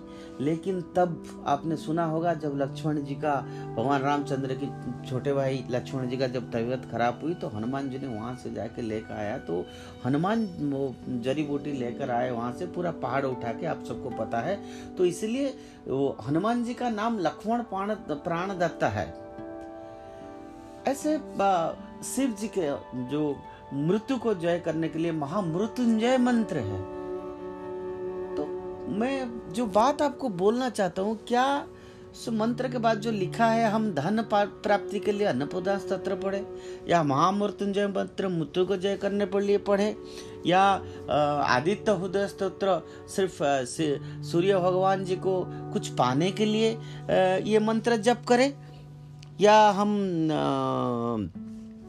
जो निराश्रय अष्टकम है उसको हम जब निराश्रय हो जाएँगे तो जगत के नाथ जगन्नाथ जी को बुलाए या बांके बिहारी जी को हम याद करें। ये सारा मंत्र के क्या इसलिए हमको उच्चारण करना चाहिए? तो मेरे आज आ, कुछ साधु संतों से बात हुआ मैंने तो ये सबसे ऊपर मेरे बिल्कुल ज़ीरो नॉलेज है। पर मैंने सोचा मेरे जैसे कई लोग हैं जिनके पास कई बार कन्फ्यूज़न है, उनको जानने का मन भी होता होगा और आजकल की जो बच्चे हैं, वो क्यों मानेंगे? मैं जब मेरे बेटे को कहता हूँ, आज मंगलवार है जाके थोड़ा कुछ सुंदरकांड पढ़ो या हनुमान चालीसा पढ़ो या प्रेयर करो। कई बार वो डर डर के मुझे पूछता है, आप क्यों कहते हैं मुझे हनुमान चालीसा पढ़ने के लिए? क्या है? उससे पढ़ने से क्या होगा? मैं पूजा क्यों करूँ? पूजा करने से क्या हो जाएगा? हम सुबह उठ के क्यों भगवान को पहले याद करना चाहिए? ऐसे कई कई बातें वो पूछता है मुझे और मैं कई बार चुप हो जाता हूँ कि उसको मैं साइंटिफिकली मैं कैसे प्रूफ करूँ? क्योंकि वो आज की बच्चा जो है साइंस पढ़ता है मैथमेटिक्स पढ़ता है, उसको two plus two is equal to four उसको प्रूफ करना पड़ेगा? या one minus one is equal to zero proof करना पड़ेगा? वो ज़ीरो का क्या वैल्यू है? आज तक पता नहीं है। लेकिन उनको हमको कन्विंस करना बड़ा कठिन काम है। बहुत कठिन काम है। जैसे किसी ने कोई बच्चा ने उसके पिताजी को पूछा है बहुत बड़े पत्रकार को कि उन्होंने लिखा अपने आर्टिकल में कि ये मंत्री जी ने पैसा खा लिए। तो वो उसका बेटा क्लास सिक्स का, वो पूछा कि पापा, मंत्री जी पैसा कैसे खा सकते हैं? तो ये ऐसे ही बात है कि जैसे छोटा बच्चा को समझ नहीं आता है कि पैसा कैसे खाते हैं मंत्री जी। ऐसे ही हमको भी कुछ बातें दुनिया में हैं जिसको रियलाइजेशन की बाद ही हम कह सकते हैं। खुद एक्सपीरियंस करें, तब जाके हम कह सकते हैं कि हम भगवान को प्रार्थना करें, क्यों करना चाहिए और किससे मिलना चाहिए? कौन साधु है? तो ये बड़ा, आज के समय में बड़ा कठिन बात है। साधु कौन है? क्या ये सारे जो साफरन कपड़ा पहन के टीका लगा के घूमते हैं, क्या हम सबको साधु कहें? नहीं। आज मैं राम भद्राचार्य जी को सुन रहा था, उन्होंने कहा, वो व्यक्ति जिसको देखने से हमको भगवान याद आ जाते हैं, वो सदगुरु होता है। वो व्यक्ति जिसको देखने से अपने आप हमको भगवान की याद आता है। जैसे सुंदरकांड से पहले कहा गया है हम सब हनुमान जी को पथ पे चलना चाहिए। क्यों? क्योंकि हनुमान जी उसी पथ में जाके उन्होंने भगवान का मर्यादा पुरुषोत्तम भगवान रामचंद्र की मन को जीत लिया। कितनी बड़ी बात है। पूरा रामायण पढ़ लेंगे तब जाके ये बातें समझ आता है। पूरा रामायण में हनुमान जी का क्या कैरेक्टर रहा है? अगर उसको कोई पढ़े, तब जाकर समझ आता है कि प्रभु को पाने के लिए हमको कितना कठिन रास्ता अपनाना पड़ता है। मित्रों, मैं इस तरह से कुछ स्तोत्र है, क्योंकि आपको इसलिए मैं कह रहा हूँ कि ये कोरोना का समय में कभी कभी जब मैं भी, आप भी, या हर व्यक्ति जब एकदम उसके मन में व्यक्ति जब निराश हो जाता है, व्यक्ति का मन में जब कुछ सोचता नहीं है हेल्पलेस हो जाता है आदमी nothing is coming to his mind what to follow which way to follow कुछ नहीं दिखता है सारों तरफ़ जब अंधकार हो जाता है तो आदमी क्या करता है, भगवान को ऑटोमेटिकल उसके मन में आता है। और ये जो स्तोत्र है, और मैंने कहा कि स्तोत्र का जो फल है, वो कभी भी, हमारा शास्त्र ने कहा है, कभी भी कोई मंत्र जप करे या कुछ अष्टकम को जप करे, वो इसीलिए नहीं है कि हम कोई फल प्राप्ति के लिए अपने लिए नहीं है, कभी भी नहीं। कोई भी साधु अपने लिए कभी भी भगवान को नहीं याद किया है। एक निष्काम भावना अपने मन में, एक निष्काम भावना चाहिए, एक शुद्ध मन में शुद्ध चित्त में।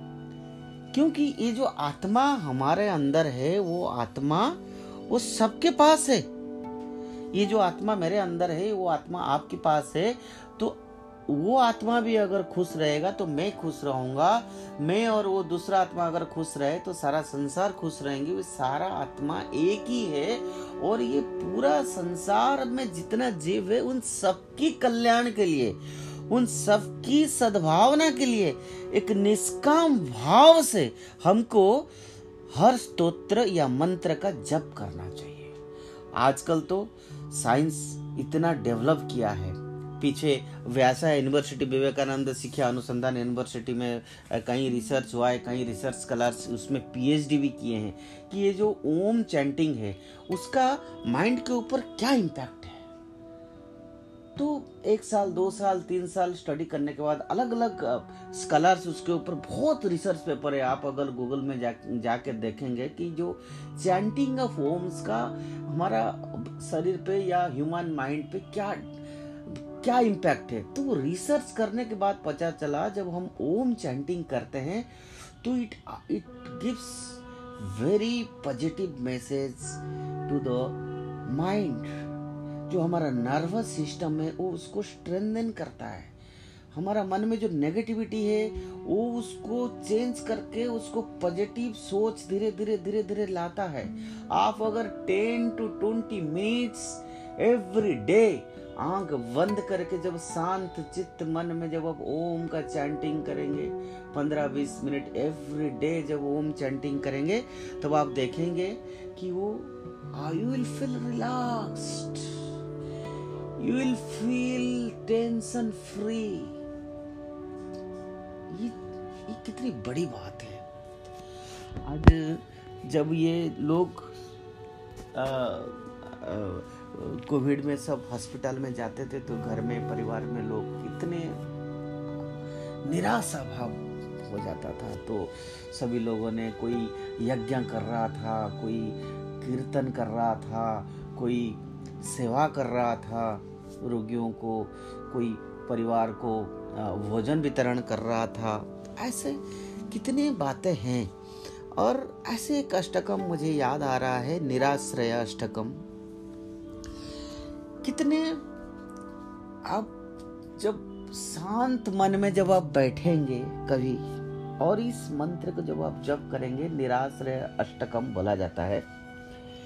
हे कृष्ण गोविंद हरे मुरारे हे नाथ नारायण वासुदेवा कुरुपान्ति देहि महिपाप सिन्धु निराश्रय मां जगदीशरक्ष्य निराश्रय मां जगदीशरक्ष्य निराश्रय मां जगदीशरक्ष्य हरे मुरारे मधुकैटहारे गोविन्द गोपाल मुकुन्द सौरे जज्ञासनारायणकृष्णविष्णु निराश्रय मां जगदीशरक्ष निराश्रय मां जगदीशरक्ष निराश्रय मां जगदीशरक्ष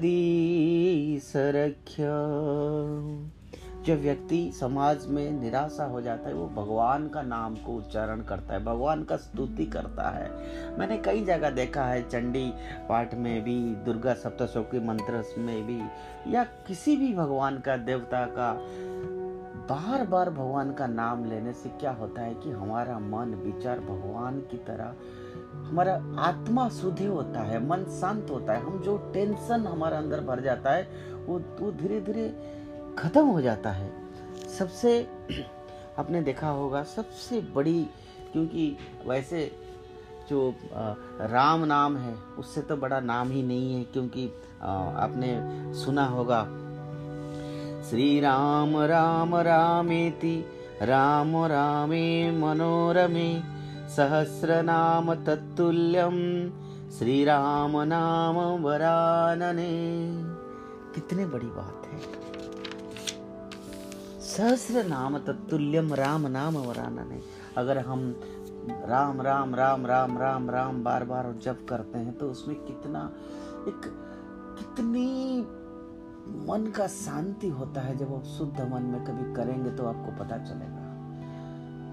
हमारा साधु और हमारा गुरुदेव लोग कहते हैं, आपको समझ आ या ना है संत तुलसी गोस्वामी तुलसीदास जी का लिखा हुआ तुलसी रामायण या वाल्मीकि जी लिखा हुआ तुलसी रामायण हो, सुंदर कांड हो, जब आप बार बार पढ़ेंगे, चाहे आपका समझ भी ना आए इवन गीता जो अठारह अध्याय है, आपको समझ आए या ना आए, आप जब बार बार बार बार सुनेंगे, सुनने से ही अधा आपका मन में एक शांति पैदा करेगा। और सुनना किस लिए है? निष्काम भाव से सुनना है। और क्यों सुनना है? पूरा समाज की कल्याण के लिए हम जो भी करेंगे हमारा शास्त्र भारत की सनातन धर्म की शास्त्र ये कहता है कि हम हमेशा दूसरे की कल्याण के लिए करेंगे, दूसरे के लिए गाएँगे। जैसे, देवी तुंग भक्त सुलभे सर्व कार्य विधायिनी कलोई कार्य सिद्धार्थं सुपाय सुभवत। शृणुदेव प्रख्यामि कलो सर्वेष्ठ साधनं मया तदैव स्नेहेन। श्याम श्रुति प्रकाश्यते अस्य श्री दुर्गा सप्त श्लोकी मंत्रस्य नारायण ऋषि। अनुष्टुप छन्द श्री दुर्गा सप्त श्लोकी पाठे विनियोग ज्ञानी नाम अभी पांसी देवी भगवती सबलदेव का पूरा मेरा ठीक से लास्ट को थोड़ा सा मैं भूल रहा हूँ, लेकिन ये जो सप्तस्वर की मंत्र है, वो कितना पावरफुल है। महामृत्युंजय मंत्र है। ओम त्रयंबकम जजामहे सुगंधिम पुष्टिवर्धनं, उर्वारुकमिव बंधनात् मृत्युर्मुखी यमामृतात् गायत्री मंत्र है। तो ये ऐसे हमारा समाज में तरह तरह के मंत्र, श्लोक सिर्फ़ हमारा मन को स्ट्रांग करने के लिए। सुबह जब हम उठते हैं, आपने तिरुपति भगवान के पास देखा होगा, उत्तिष्ठ उत्तिष्ठ गोविंद, उत्तिष्ठ गरुड़ ध्वज, उत्तिष्ठ कमलापति त्रैलोक्यम मंगलम कुरु, कराग्रे बसते लक्ष्मी, कर मध्य सरस्वती, कर मूले तु गोविंदम प्रभाते कर दर्शनम। तो ये हर चीज़, हर जगह आपने देखा होगा, हर स्तुत, हर अष्टकम में, हर स्तुति में, हर मंत्र में हम भगवान की गुणगान कर रहे हैं बार बार कर रहे हैं। भगवान की जो श्रेष्ठ होता है दुनिया में, उसका नाम जप करने से हमारा आत्मा का शुद्धि होता है, क्योंकि इस दुनिया में हम जिसके लिए आए हैं, जिन्होंने हमको इस दुनिया में लाए हैं, अगर हम उसी को ही भूल जाए तो हमारा मुख्य किसी भी प्रकार से नहीं हो सकता है। विषय तो बहुत बड़ी है, लेकिन मैंने सोचा, हमको क्यों मंत्र उच्चारण करना चाहिए, हम स्तोत्र क्यों पढ़ना चाहिए, हम देवी देवताओं को क्यों याद रखना चाहिए? तो आप लोग भी प्रयास करिए। और इस विषय पे मेरा नॉलेज बहुत कम था, फिर भी मैंने सोचा कि कुछ व्यक्ति मेरे जैसा भी है जिनको कुछ पता भी नहीं है, उनको भी थोड़ा पता भी होना चाहिए कि हमारा शास्त्र में ऐसा ऐसा मंत्र है, इस मंत्र का ये लाभ है। और जब आज ओम चैंटिंग के ऊपर रिसर्च हो के ये अर्थ निकला है कि हाँ हमारा नर्वस सिस्टम स्ट्रांग होता है तो ऐसे हर मंत्र का कुछ ना कुछ साइंटिफिक उसका गुड इम्पैक्ट हमारे शरीर पे है। यूँ आदिगुरु शंकराचार्य ने ना उपदेश लहरी हो या अन्नपना स्तोत्रम हो या ऐसे नहीं लिख दिए गए हैं उन्होंने। उन्होंने बहुत सोच सोच के जिनके ऊपर भगवान का, स्वयं भगवान जगत गुरु है वो।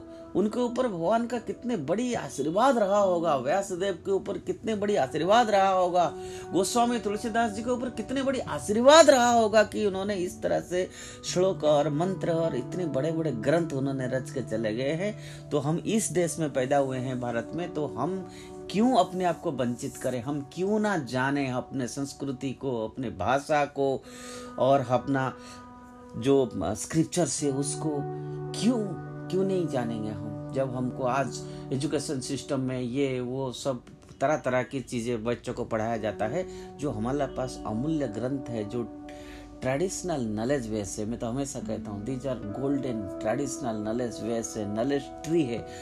Let us read that let us read that कुछ तो मिलेगा, कुछ तो मिलेगा। आज के लिए इतना। जय श्री राम, जय श्री राम। भारत माता की जय।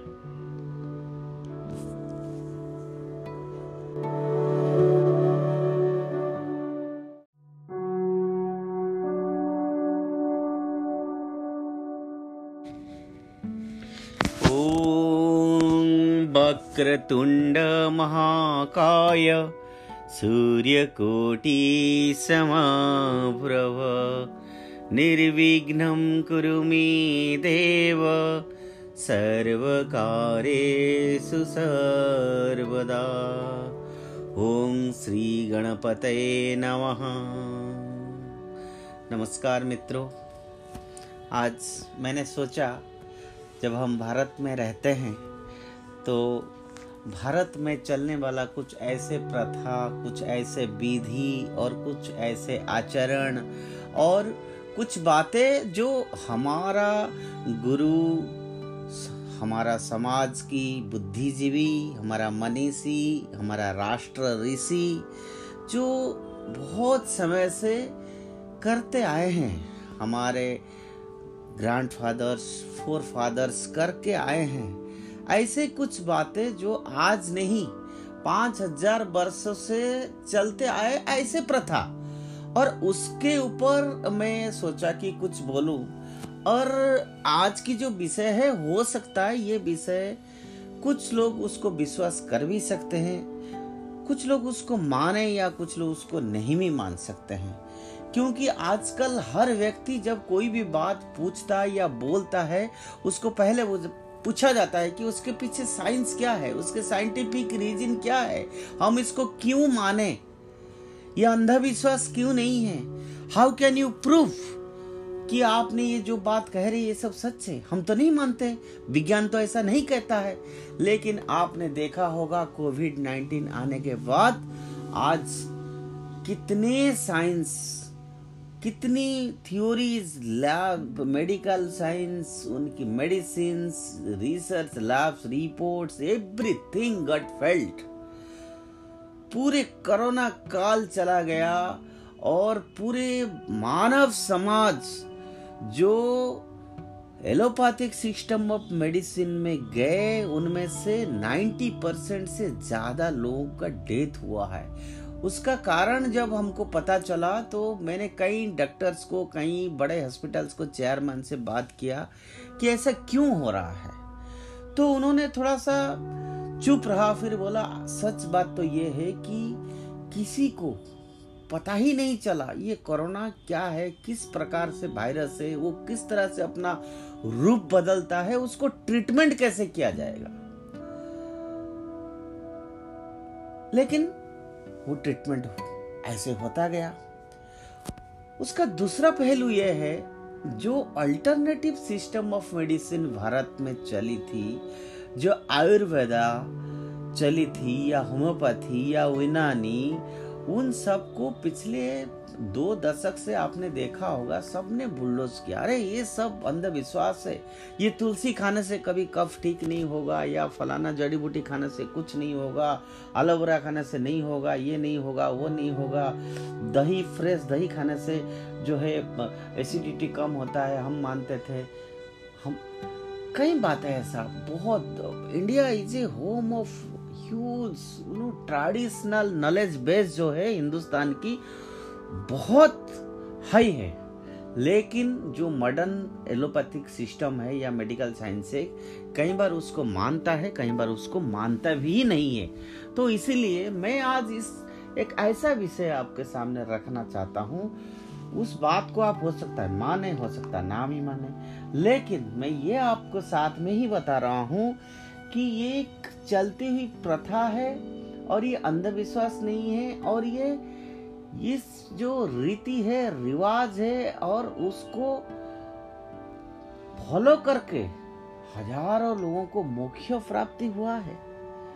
और मैं आज ये आज बात बताना चाहता हूँ आप लोगों को कि जो हमारा स्क्रिप्चर में है, जो हमारा वेदा में है, ये जो हमारा भागवत में है ये जो हमारा वचन है, जो हमारा संत तुलसीदास हो या व्यासदेव हो या कबीर हो, कोई भी लिखा है या आदि गुरु शंकराचार्य भी हो, इन लोगों ने जो बहुत बड़े बड़े स्तोत्रम या मंत्र उन लोगों ने लिख के गए हैं, उसका इम्पैक्ट हमारा माइंड के ऊपर क्या है? उसका इम्पैक्ट हमारा बॉडी के ऊपर क्या है? उसके इम्पैक्ट हमारा समाज के ऊपर क्या है? उसका इम्पैक्ट हमारा एनवायरमेंट में क्या है? उसका इम्पैक्ट हमारा लाइवलीहुड में क्या है? उसका इम्पैक्ट हमारा डे टू डे लाइफ में क्या है? वो ऐसा क्या बात है कि वो स्तुति जो है या स्तोत्रम जो है या मंत्र जो है, ये इतने सालों से क्यों बोला जाता है? मंदिरों में इतने जो पंडित जी होते हैं, या जो पूजक होते हैं, या जो भगवान का भक्त होता है, या जो भगवान को विश्वास करता है, वो इतने सारा मंत्र क्यों पढ़ता है? और हमने हिंदुस्तान में ये देखा है, हर मंत्र, आप चाहे विष्णु सहस्र नाम कहिए, या आप ललिता सहस्र नाम कहिए, या आप दुर्गा सप्तशोकी मंत्र कहिए, या आप सुंदरकांड कहिए, या आप हनुमान चालीसा कहिए, या आप गायत्री मंत्र कहिए, या आप अन्नपूर्णा स्तोत्रम कहिए, हर मंत्र जब, या हर स्तुति, या जो भगवान का नाम है, वो पठन के बाद आपने देखा होगा, उसके बाद उसकी फल। लिखा है कि ये मंत्र या ये स्तुति पाठ करने के बाद आपका दुख दूर हो जाएगा, आपका कष्ट दूर हो जाएगा अगर एकदम से कोई सडनली कुछ विपत्ति आ जाता है तो ऐसा मंत्र हनुमान जी का पढ़ने से ठीक हो जाएगा। ऐसा कोई रोग हो जिसका कोई दवाई नहीं है तो ऐसा मंत्र है जो वो पढ़ने के बाद वो दूर हो जाएगा। आज तो इस बात को कोई मानेगा नहीं।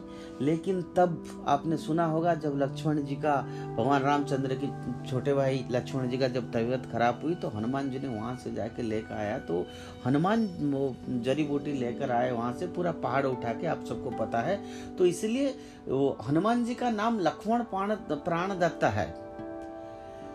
ऐसे शिव जी के जो मृत्यु को जय करने के लिए महामृत्युंजय मंत्र है। तो मैं जो बात आपको बोलना चाहता हूँ, क्या उस मंत्र के बाद जो लिखा है, हम धन प्राप्ति के लिए अन्नपूर्णा स्त्र पढ़े, या महामृत्युंजय मंत्र मृत्यु को जय करने के लिए पढ़े, या आदित्य हृदय स्त्रोत्र सिर्फ़ सूर्य भगवान जी को कुछ पाने के लिए ये मंत्र जप करें, या हम जो निराश्रय अष्टकम है उसको हम जब निराश्रय हो जाएँगे तो जगत की नाथ जगन्नाथ जी को बुलाए या बांके बिहारी जी को हम याद करें। ये सारा मंत्र के क्या इसलिए हमको उच्चारण करना चाहिए? तो मेरे आज आ, कुछ साधु संतों से बात हुआ मैंने तो ये सबसे ऊपर मेरे बिल्कुल ज़ीरो नॉलेज है।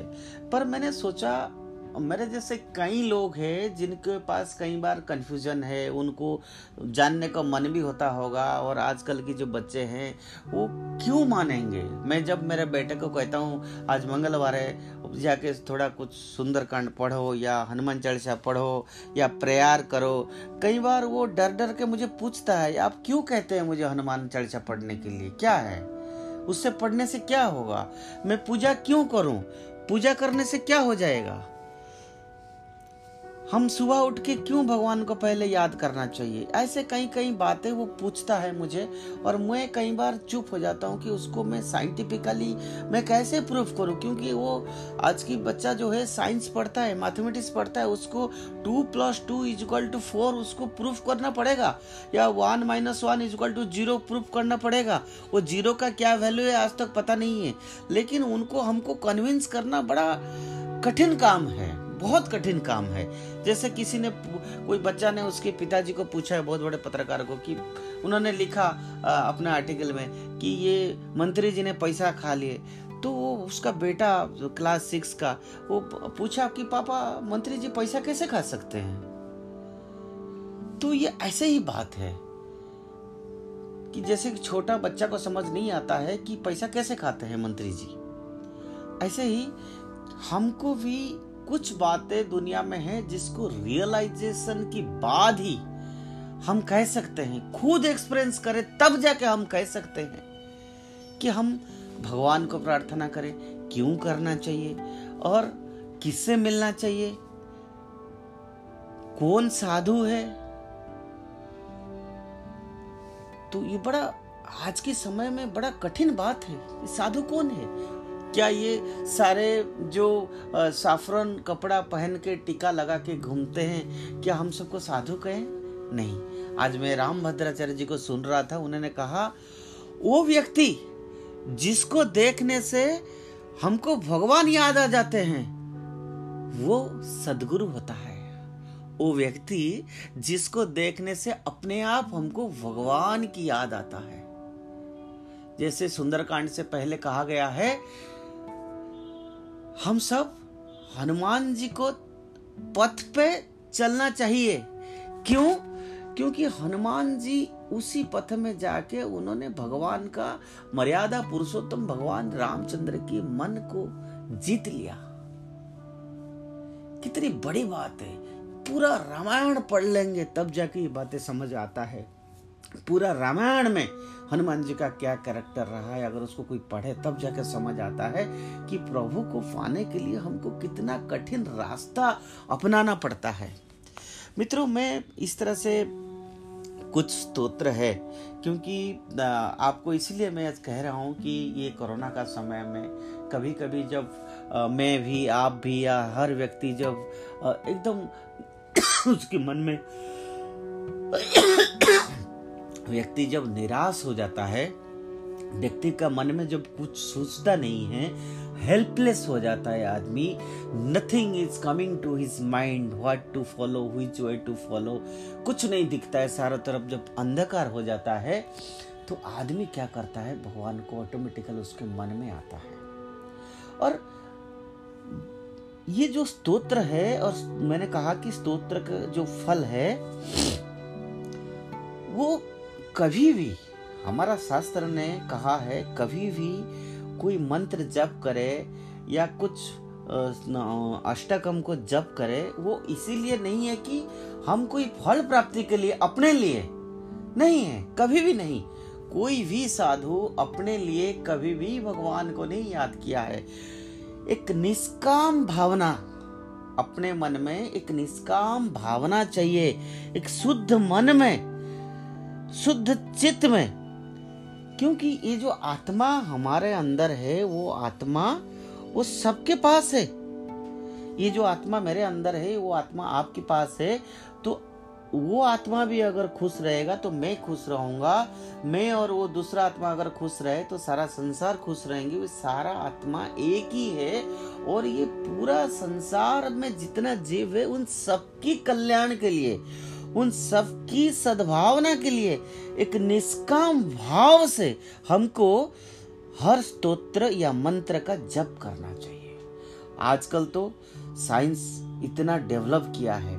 पीछे व्यासा यूनिवर्सिटी विवेकानंद शिक्षा अनुसंधान यूनिवर्सिटी में कई रिसर्च हुआ है कई रिसर्च स्कॉलर्स उसमें पीएचडी भी किए हैं। कि ये जो ओम चैंटिंग है, उसका माइंड के ऊपर क्या इम्पैक्ट तो एक साल, दो साल, तीन साल स्टडी करने के बाद अलग अलग स्कॉलर्स उसके ऊपर बहुत रिसर्च पेपर है। आप अगर गूगल में जा जाकर देखेंगे कि जो चैंटिंग ऑफ़ ओम्स का हमारा शरीर पे या ह्यूमन माइंड पे क्या क्या इम्पैक्ट है? तो रिसर्च करने के बाद पता चला, जब हम ओम चैंटिंग करते हैं तो it it gives very positive message to the mind जो हमारा नर्वस सिस्टम है, वो उसको स्ट्रेंथन करता है। हमारा मन में जो नेगेटिविटी है, वो उसको चेंज करके उसको पॉजिटिव सोच धीरे धीरे धीरे धीरे लाता है। आप अगर ten to twenty minutes every day आँख बंद करके जब शांत चित्त मन में जब आप ओम का चैंटिंग करेंगे, पंद्रह बीस मिनट एवरी डे जब ओम चैंटिंग करेंगे, तब तो आप देखेंगे कि वो I will feel relaxed you will feel tension free ये ये कितनी बड़ी बात है। आज जब ये लोग कोविड में सब हॉस्पिटल में जाते थे तो घर में, परिवार में लोग इतने निराशा भाव हो जाता था। तो सभी लोगों ने कोई यज्ञ कर रहा था, कोई कीर्तन कर रहा था, कोई सेवा कर रहा था। रोगियों को, कोई परिवार को भोजन वितरण कर रहा था। ऐसे कितने बातें हैं। और ऐसे एक अष्टकम मुझे याद आ रहा है, निराश्रय अष्टकम। कितने आप जब शांत मन में जब आप बैठेंगे कभी, और इस मंत्र को जब आप जप करेंगे, निराश्रय अष्टकम बोला जाता है। हे कृष्ण गोविंद हरे मुरारे हे नाथ नारायण वासुदेवा कुरुपान्ति देही महिपापसिन्धु निराश्रय मां जगदीशरक्ष निराश्रय मां। जगदीशरक्ष निराश्रय मां। जगदीशरक्ष हरे मुरारे मधुकैटहारे गोविन्द गोपाल मुकुन्द सौरे जज्ञासनारायणकृष्ण विष्णु निराश्रय मां जगदीशरक्ष निराश्रय मां जगदीशरक्ष निराश्रय मां जगदीशरक्ष जब व्यक्ति समाज में निराशा हो जाता है, वो भगवान का नाम को उच्चारण करता है, भगवान का स्तुति करता है। मैंने कई जगह देखा है, चंडी पाठ में भी, दुर्गा सप्तशोकी मंत्र में भी, या किसी भी भगवान का, देवता का बार बार भगवान का नाम लेने से क्या होता है कि हमारा मन, विचार भगवान की तरह, हमारा आत्मा शुद्धि होता है, मन शांत होता है, हम जो टेंशन हमारे अंदर भर जाता है, वो धीरे धीरे खत्म हो जाता है।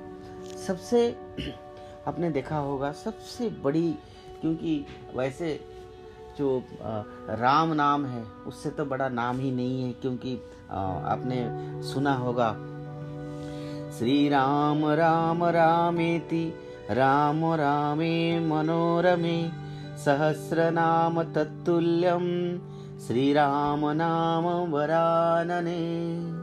कितने बड़ी बात। सहस्र नाम तत्तुल्यम राम नाम वरानने अगर हम राम राम राम राम राम राम बार बार जप करते हैं तो उसमें कितना, एक कितनी मन का शांति होता है, जब आप शुद्ध मन में कभी करेंगे तो आपको पता चलेगा। हमारा साधु और हमारा गुरुदेव लोग कहते हैं, आपको समझ आ या ना है संत तुलसी गोस्वामी तुलसीदास जी का लिखा हुआ तुलसी रामायण, या वाल्मीकि जी लिखा हुआ तुलसी रामायण हो सुंदर कांड हो, जब आप बार बार पढ़ेंगे, चाहे आपका समझ भी ना आए इवन गीता जो अठारह अध्याय है, आपको समझ आए या ना आए, आप जब बार बार बार बार सुनेंगे, सुनने से ही अधा आपका मन में एक शांति पैदा करेगा। और सुनना किस लिए है? निष्काम भाव से सुनना है। और क्यों सुनना है? पूरा समाज के कल्याण के लिए हम जो भी करेंगे हमारा शास्त्र, भारत की सनातन धर्म की शास्त्र ये कहता है कि हम हमेशा दूसरे की कल्याण के लिए करेंगे, दूसरे के लिए गाएँगे। जैसे, देवी तुंग भक्त सुलभे सर्व कार्य विधायिनी कलोई कार्य सिद्धार्थं सुपाय सुभवत। शृणुदेव प्रवीक्षामि कलो सर्वेष्ठ साधनं मया तदैव स्नेहेन। श्याम श्रुति प्रकाश्यते अस्य श्री दुर्गा सप्त श्लोकी मंत्रस्य नारायण ऋषि। अनुष्टुप छन्द श्री दुर्गा सप्त श्लोकी पाठे विनियोगो ज्ञानी नाम च पांसी देवी भगवती सबलदेव का पूरा मेरा ठीक से लास्ट को थोड़ा सा मैं भूल रहा हूँ, लेकिन ये जो की मंत्र है, वो कितना पावरफुल है। महामृत्युंजय मंत्र है, ओम त्रयंबकम जजामहे सुगंधिम पुष्टिवर्धनं, उर्वारुकमिव बंधनात् मृत्युर्मुखी यमामृतात्, गायत्री मंत्र है। तो ये ऐसे हमारा समाज में तरह तरह के मंत्र श्लोक सिर्फ़ हमारा मन को स्ट्रांग करने के लिए। सुबह जब हम उठते हैं, आपने तिरुपति भगवान के पास देखा होगा, उत्तिष्ठ उत्तिष्ठ गोविंद, उत्तिष्ठ गरुड़ ध्वज, उत्तिष्ठ कमलापति त्रैलोक्यम मंगलम कुरु, कराग्रे बसते लक्ष्मी, कर मध्य सरस्वती, कर मूले तु गोविंदम प्रभाते कर दर्शनम। तो ये हर चीज़, हर जगह आपने देखा होगा, हर स्तुत, हर अष्टकम में, हर स्तुति में, हर मंत्र में हम भगवान की गुणगान कर रहे हैं बार बार कर रहे हैं। भगवान की जो श्रेष्ठ होता है दुनिया में, उसका नाम जप करने से हमारा आत्मा का शुद्धि होता है, क्योंकि इस दुनिया में हम जिसके लिए आए हैं, जिन्होंने हमको इस दुनिया में लाए हैं, अगर हम उसी को ही भूल जाए तो हमारा मुख्य किसी भी प्रकार से नहीं हो सकता है। ये विषय तो बहुत बड़ी है, लेकिन मैंने सोचा, हमको क्यों मंत्र उच्चारण करना चाहिए, हम स्तोत्र क्यों पढ़ना चाहिए, हम देवी देवताओं को क्यों याद रखना चाहिए? तो आप लोग भी प्रयास करिए।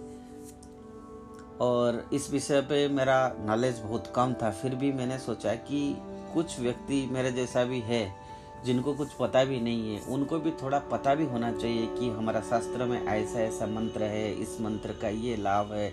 और जब आज ओम चैंटिंग के ऊपर रिसर्च हो के ये अर्थ निकला है कि हाँ हमारा नर्वस सिस्टम स्ट्रांग होता है तो ऐसे हर मंत्र का कुछ ना कुछ साइंटिफिक उसका गुड इम्पैक्ट हमारे शरीर पे है। यूँ आदि गुरु शंकराचार्य ने ना उपदेश लहरी हो या अन्नपना स्तोत्रम हो या ऐसे नहीं लिख दिए गए हैं उन्होंने। उन्होंने बहुत सोच सोच के, जिनके ऊपर भगवान का, स्वयं भगवान जगत गुरु है वो। उनके ऊपर भगवान का कितने बड़ी आशीर्वाद रहा होगा, व्यासदेव के ऊपर कितने बड़ी आशीर्वाद रहा होगा, गोस्वामी तुलसीदास जी के ऊपर कितने बड़ी आशीर्वाद रहा होगा कि उन्होंने इस तरह से श्लोक और मंत्र और इतने बड़े बड़े ग्रंथ उन्होंने रच के चले गए हैं। तो हम इस देश में पैदा हुए हैं भारत में तो हम क्यों अपने आप को वंचित करें? हम क्यों ना जाने अपने संस्कृति को, अपने भाषा को और अपना जो स्क्रिप्चर से उसको क्यों क्यों नहीं जानेंगे हम? जब हमको आज एजुकेशन सिस्टम में ये, वो सब तरह तरह की चीज़ें बच्चों को पढ़ाया जाता है, जो हमारे पास अमूल्य ग्रंथ है, जो ट्रेडिशनल नॉलेज वे से, मैं तो हमेशा कहता हूँ these are golden traditional knowledge वे से नॉलेज ट्री है। Let us read that let us read that कुछ तो मिलेगा, कुछ तो मिलेगा। आज के लिए इतना।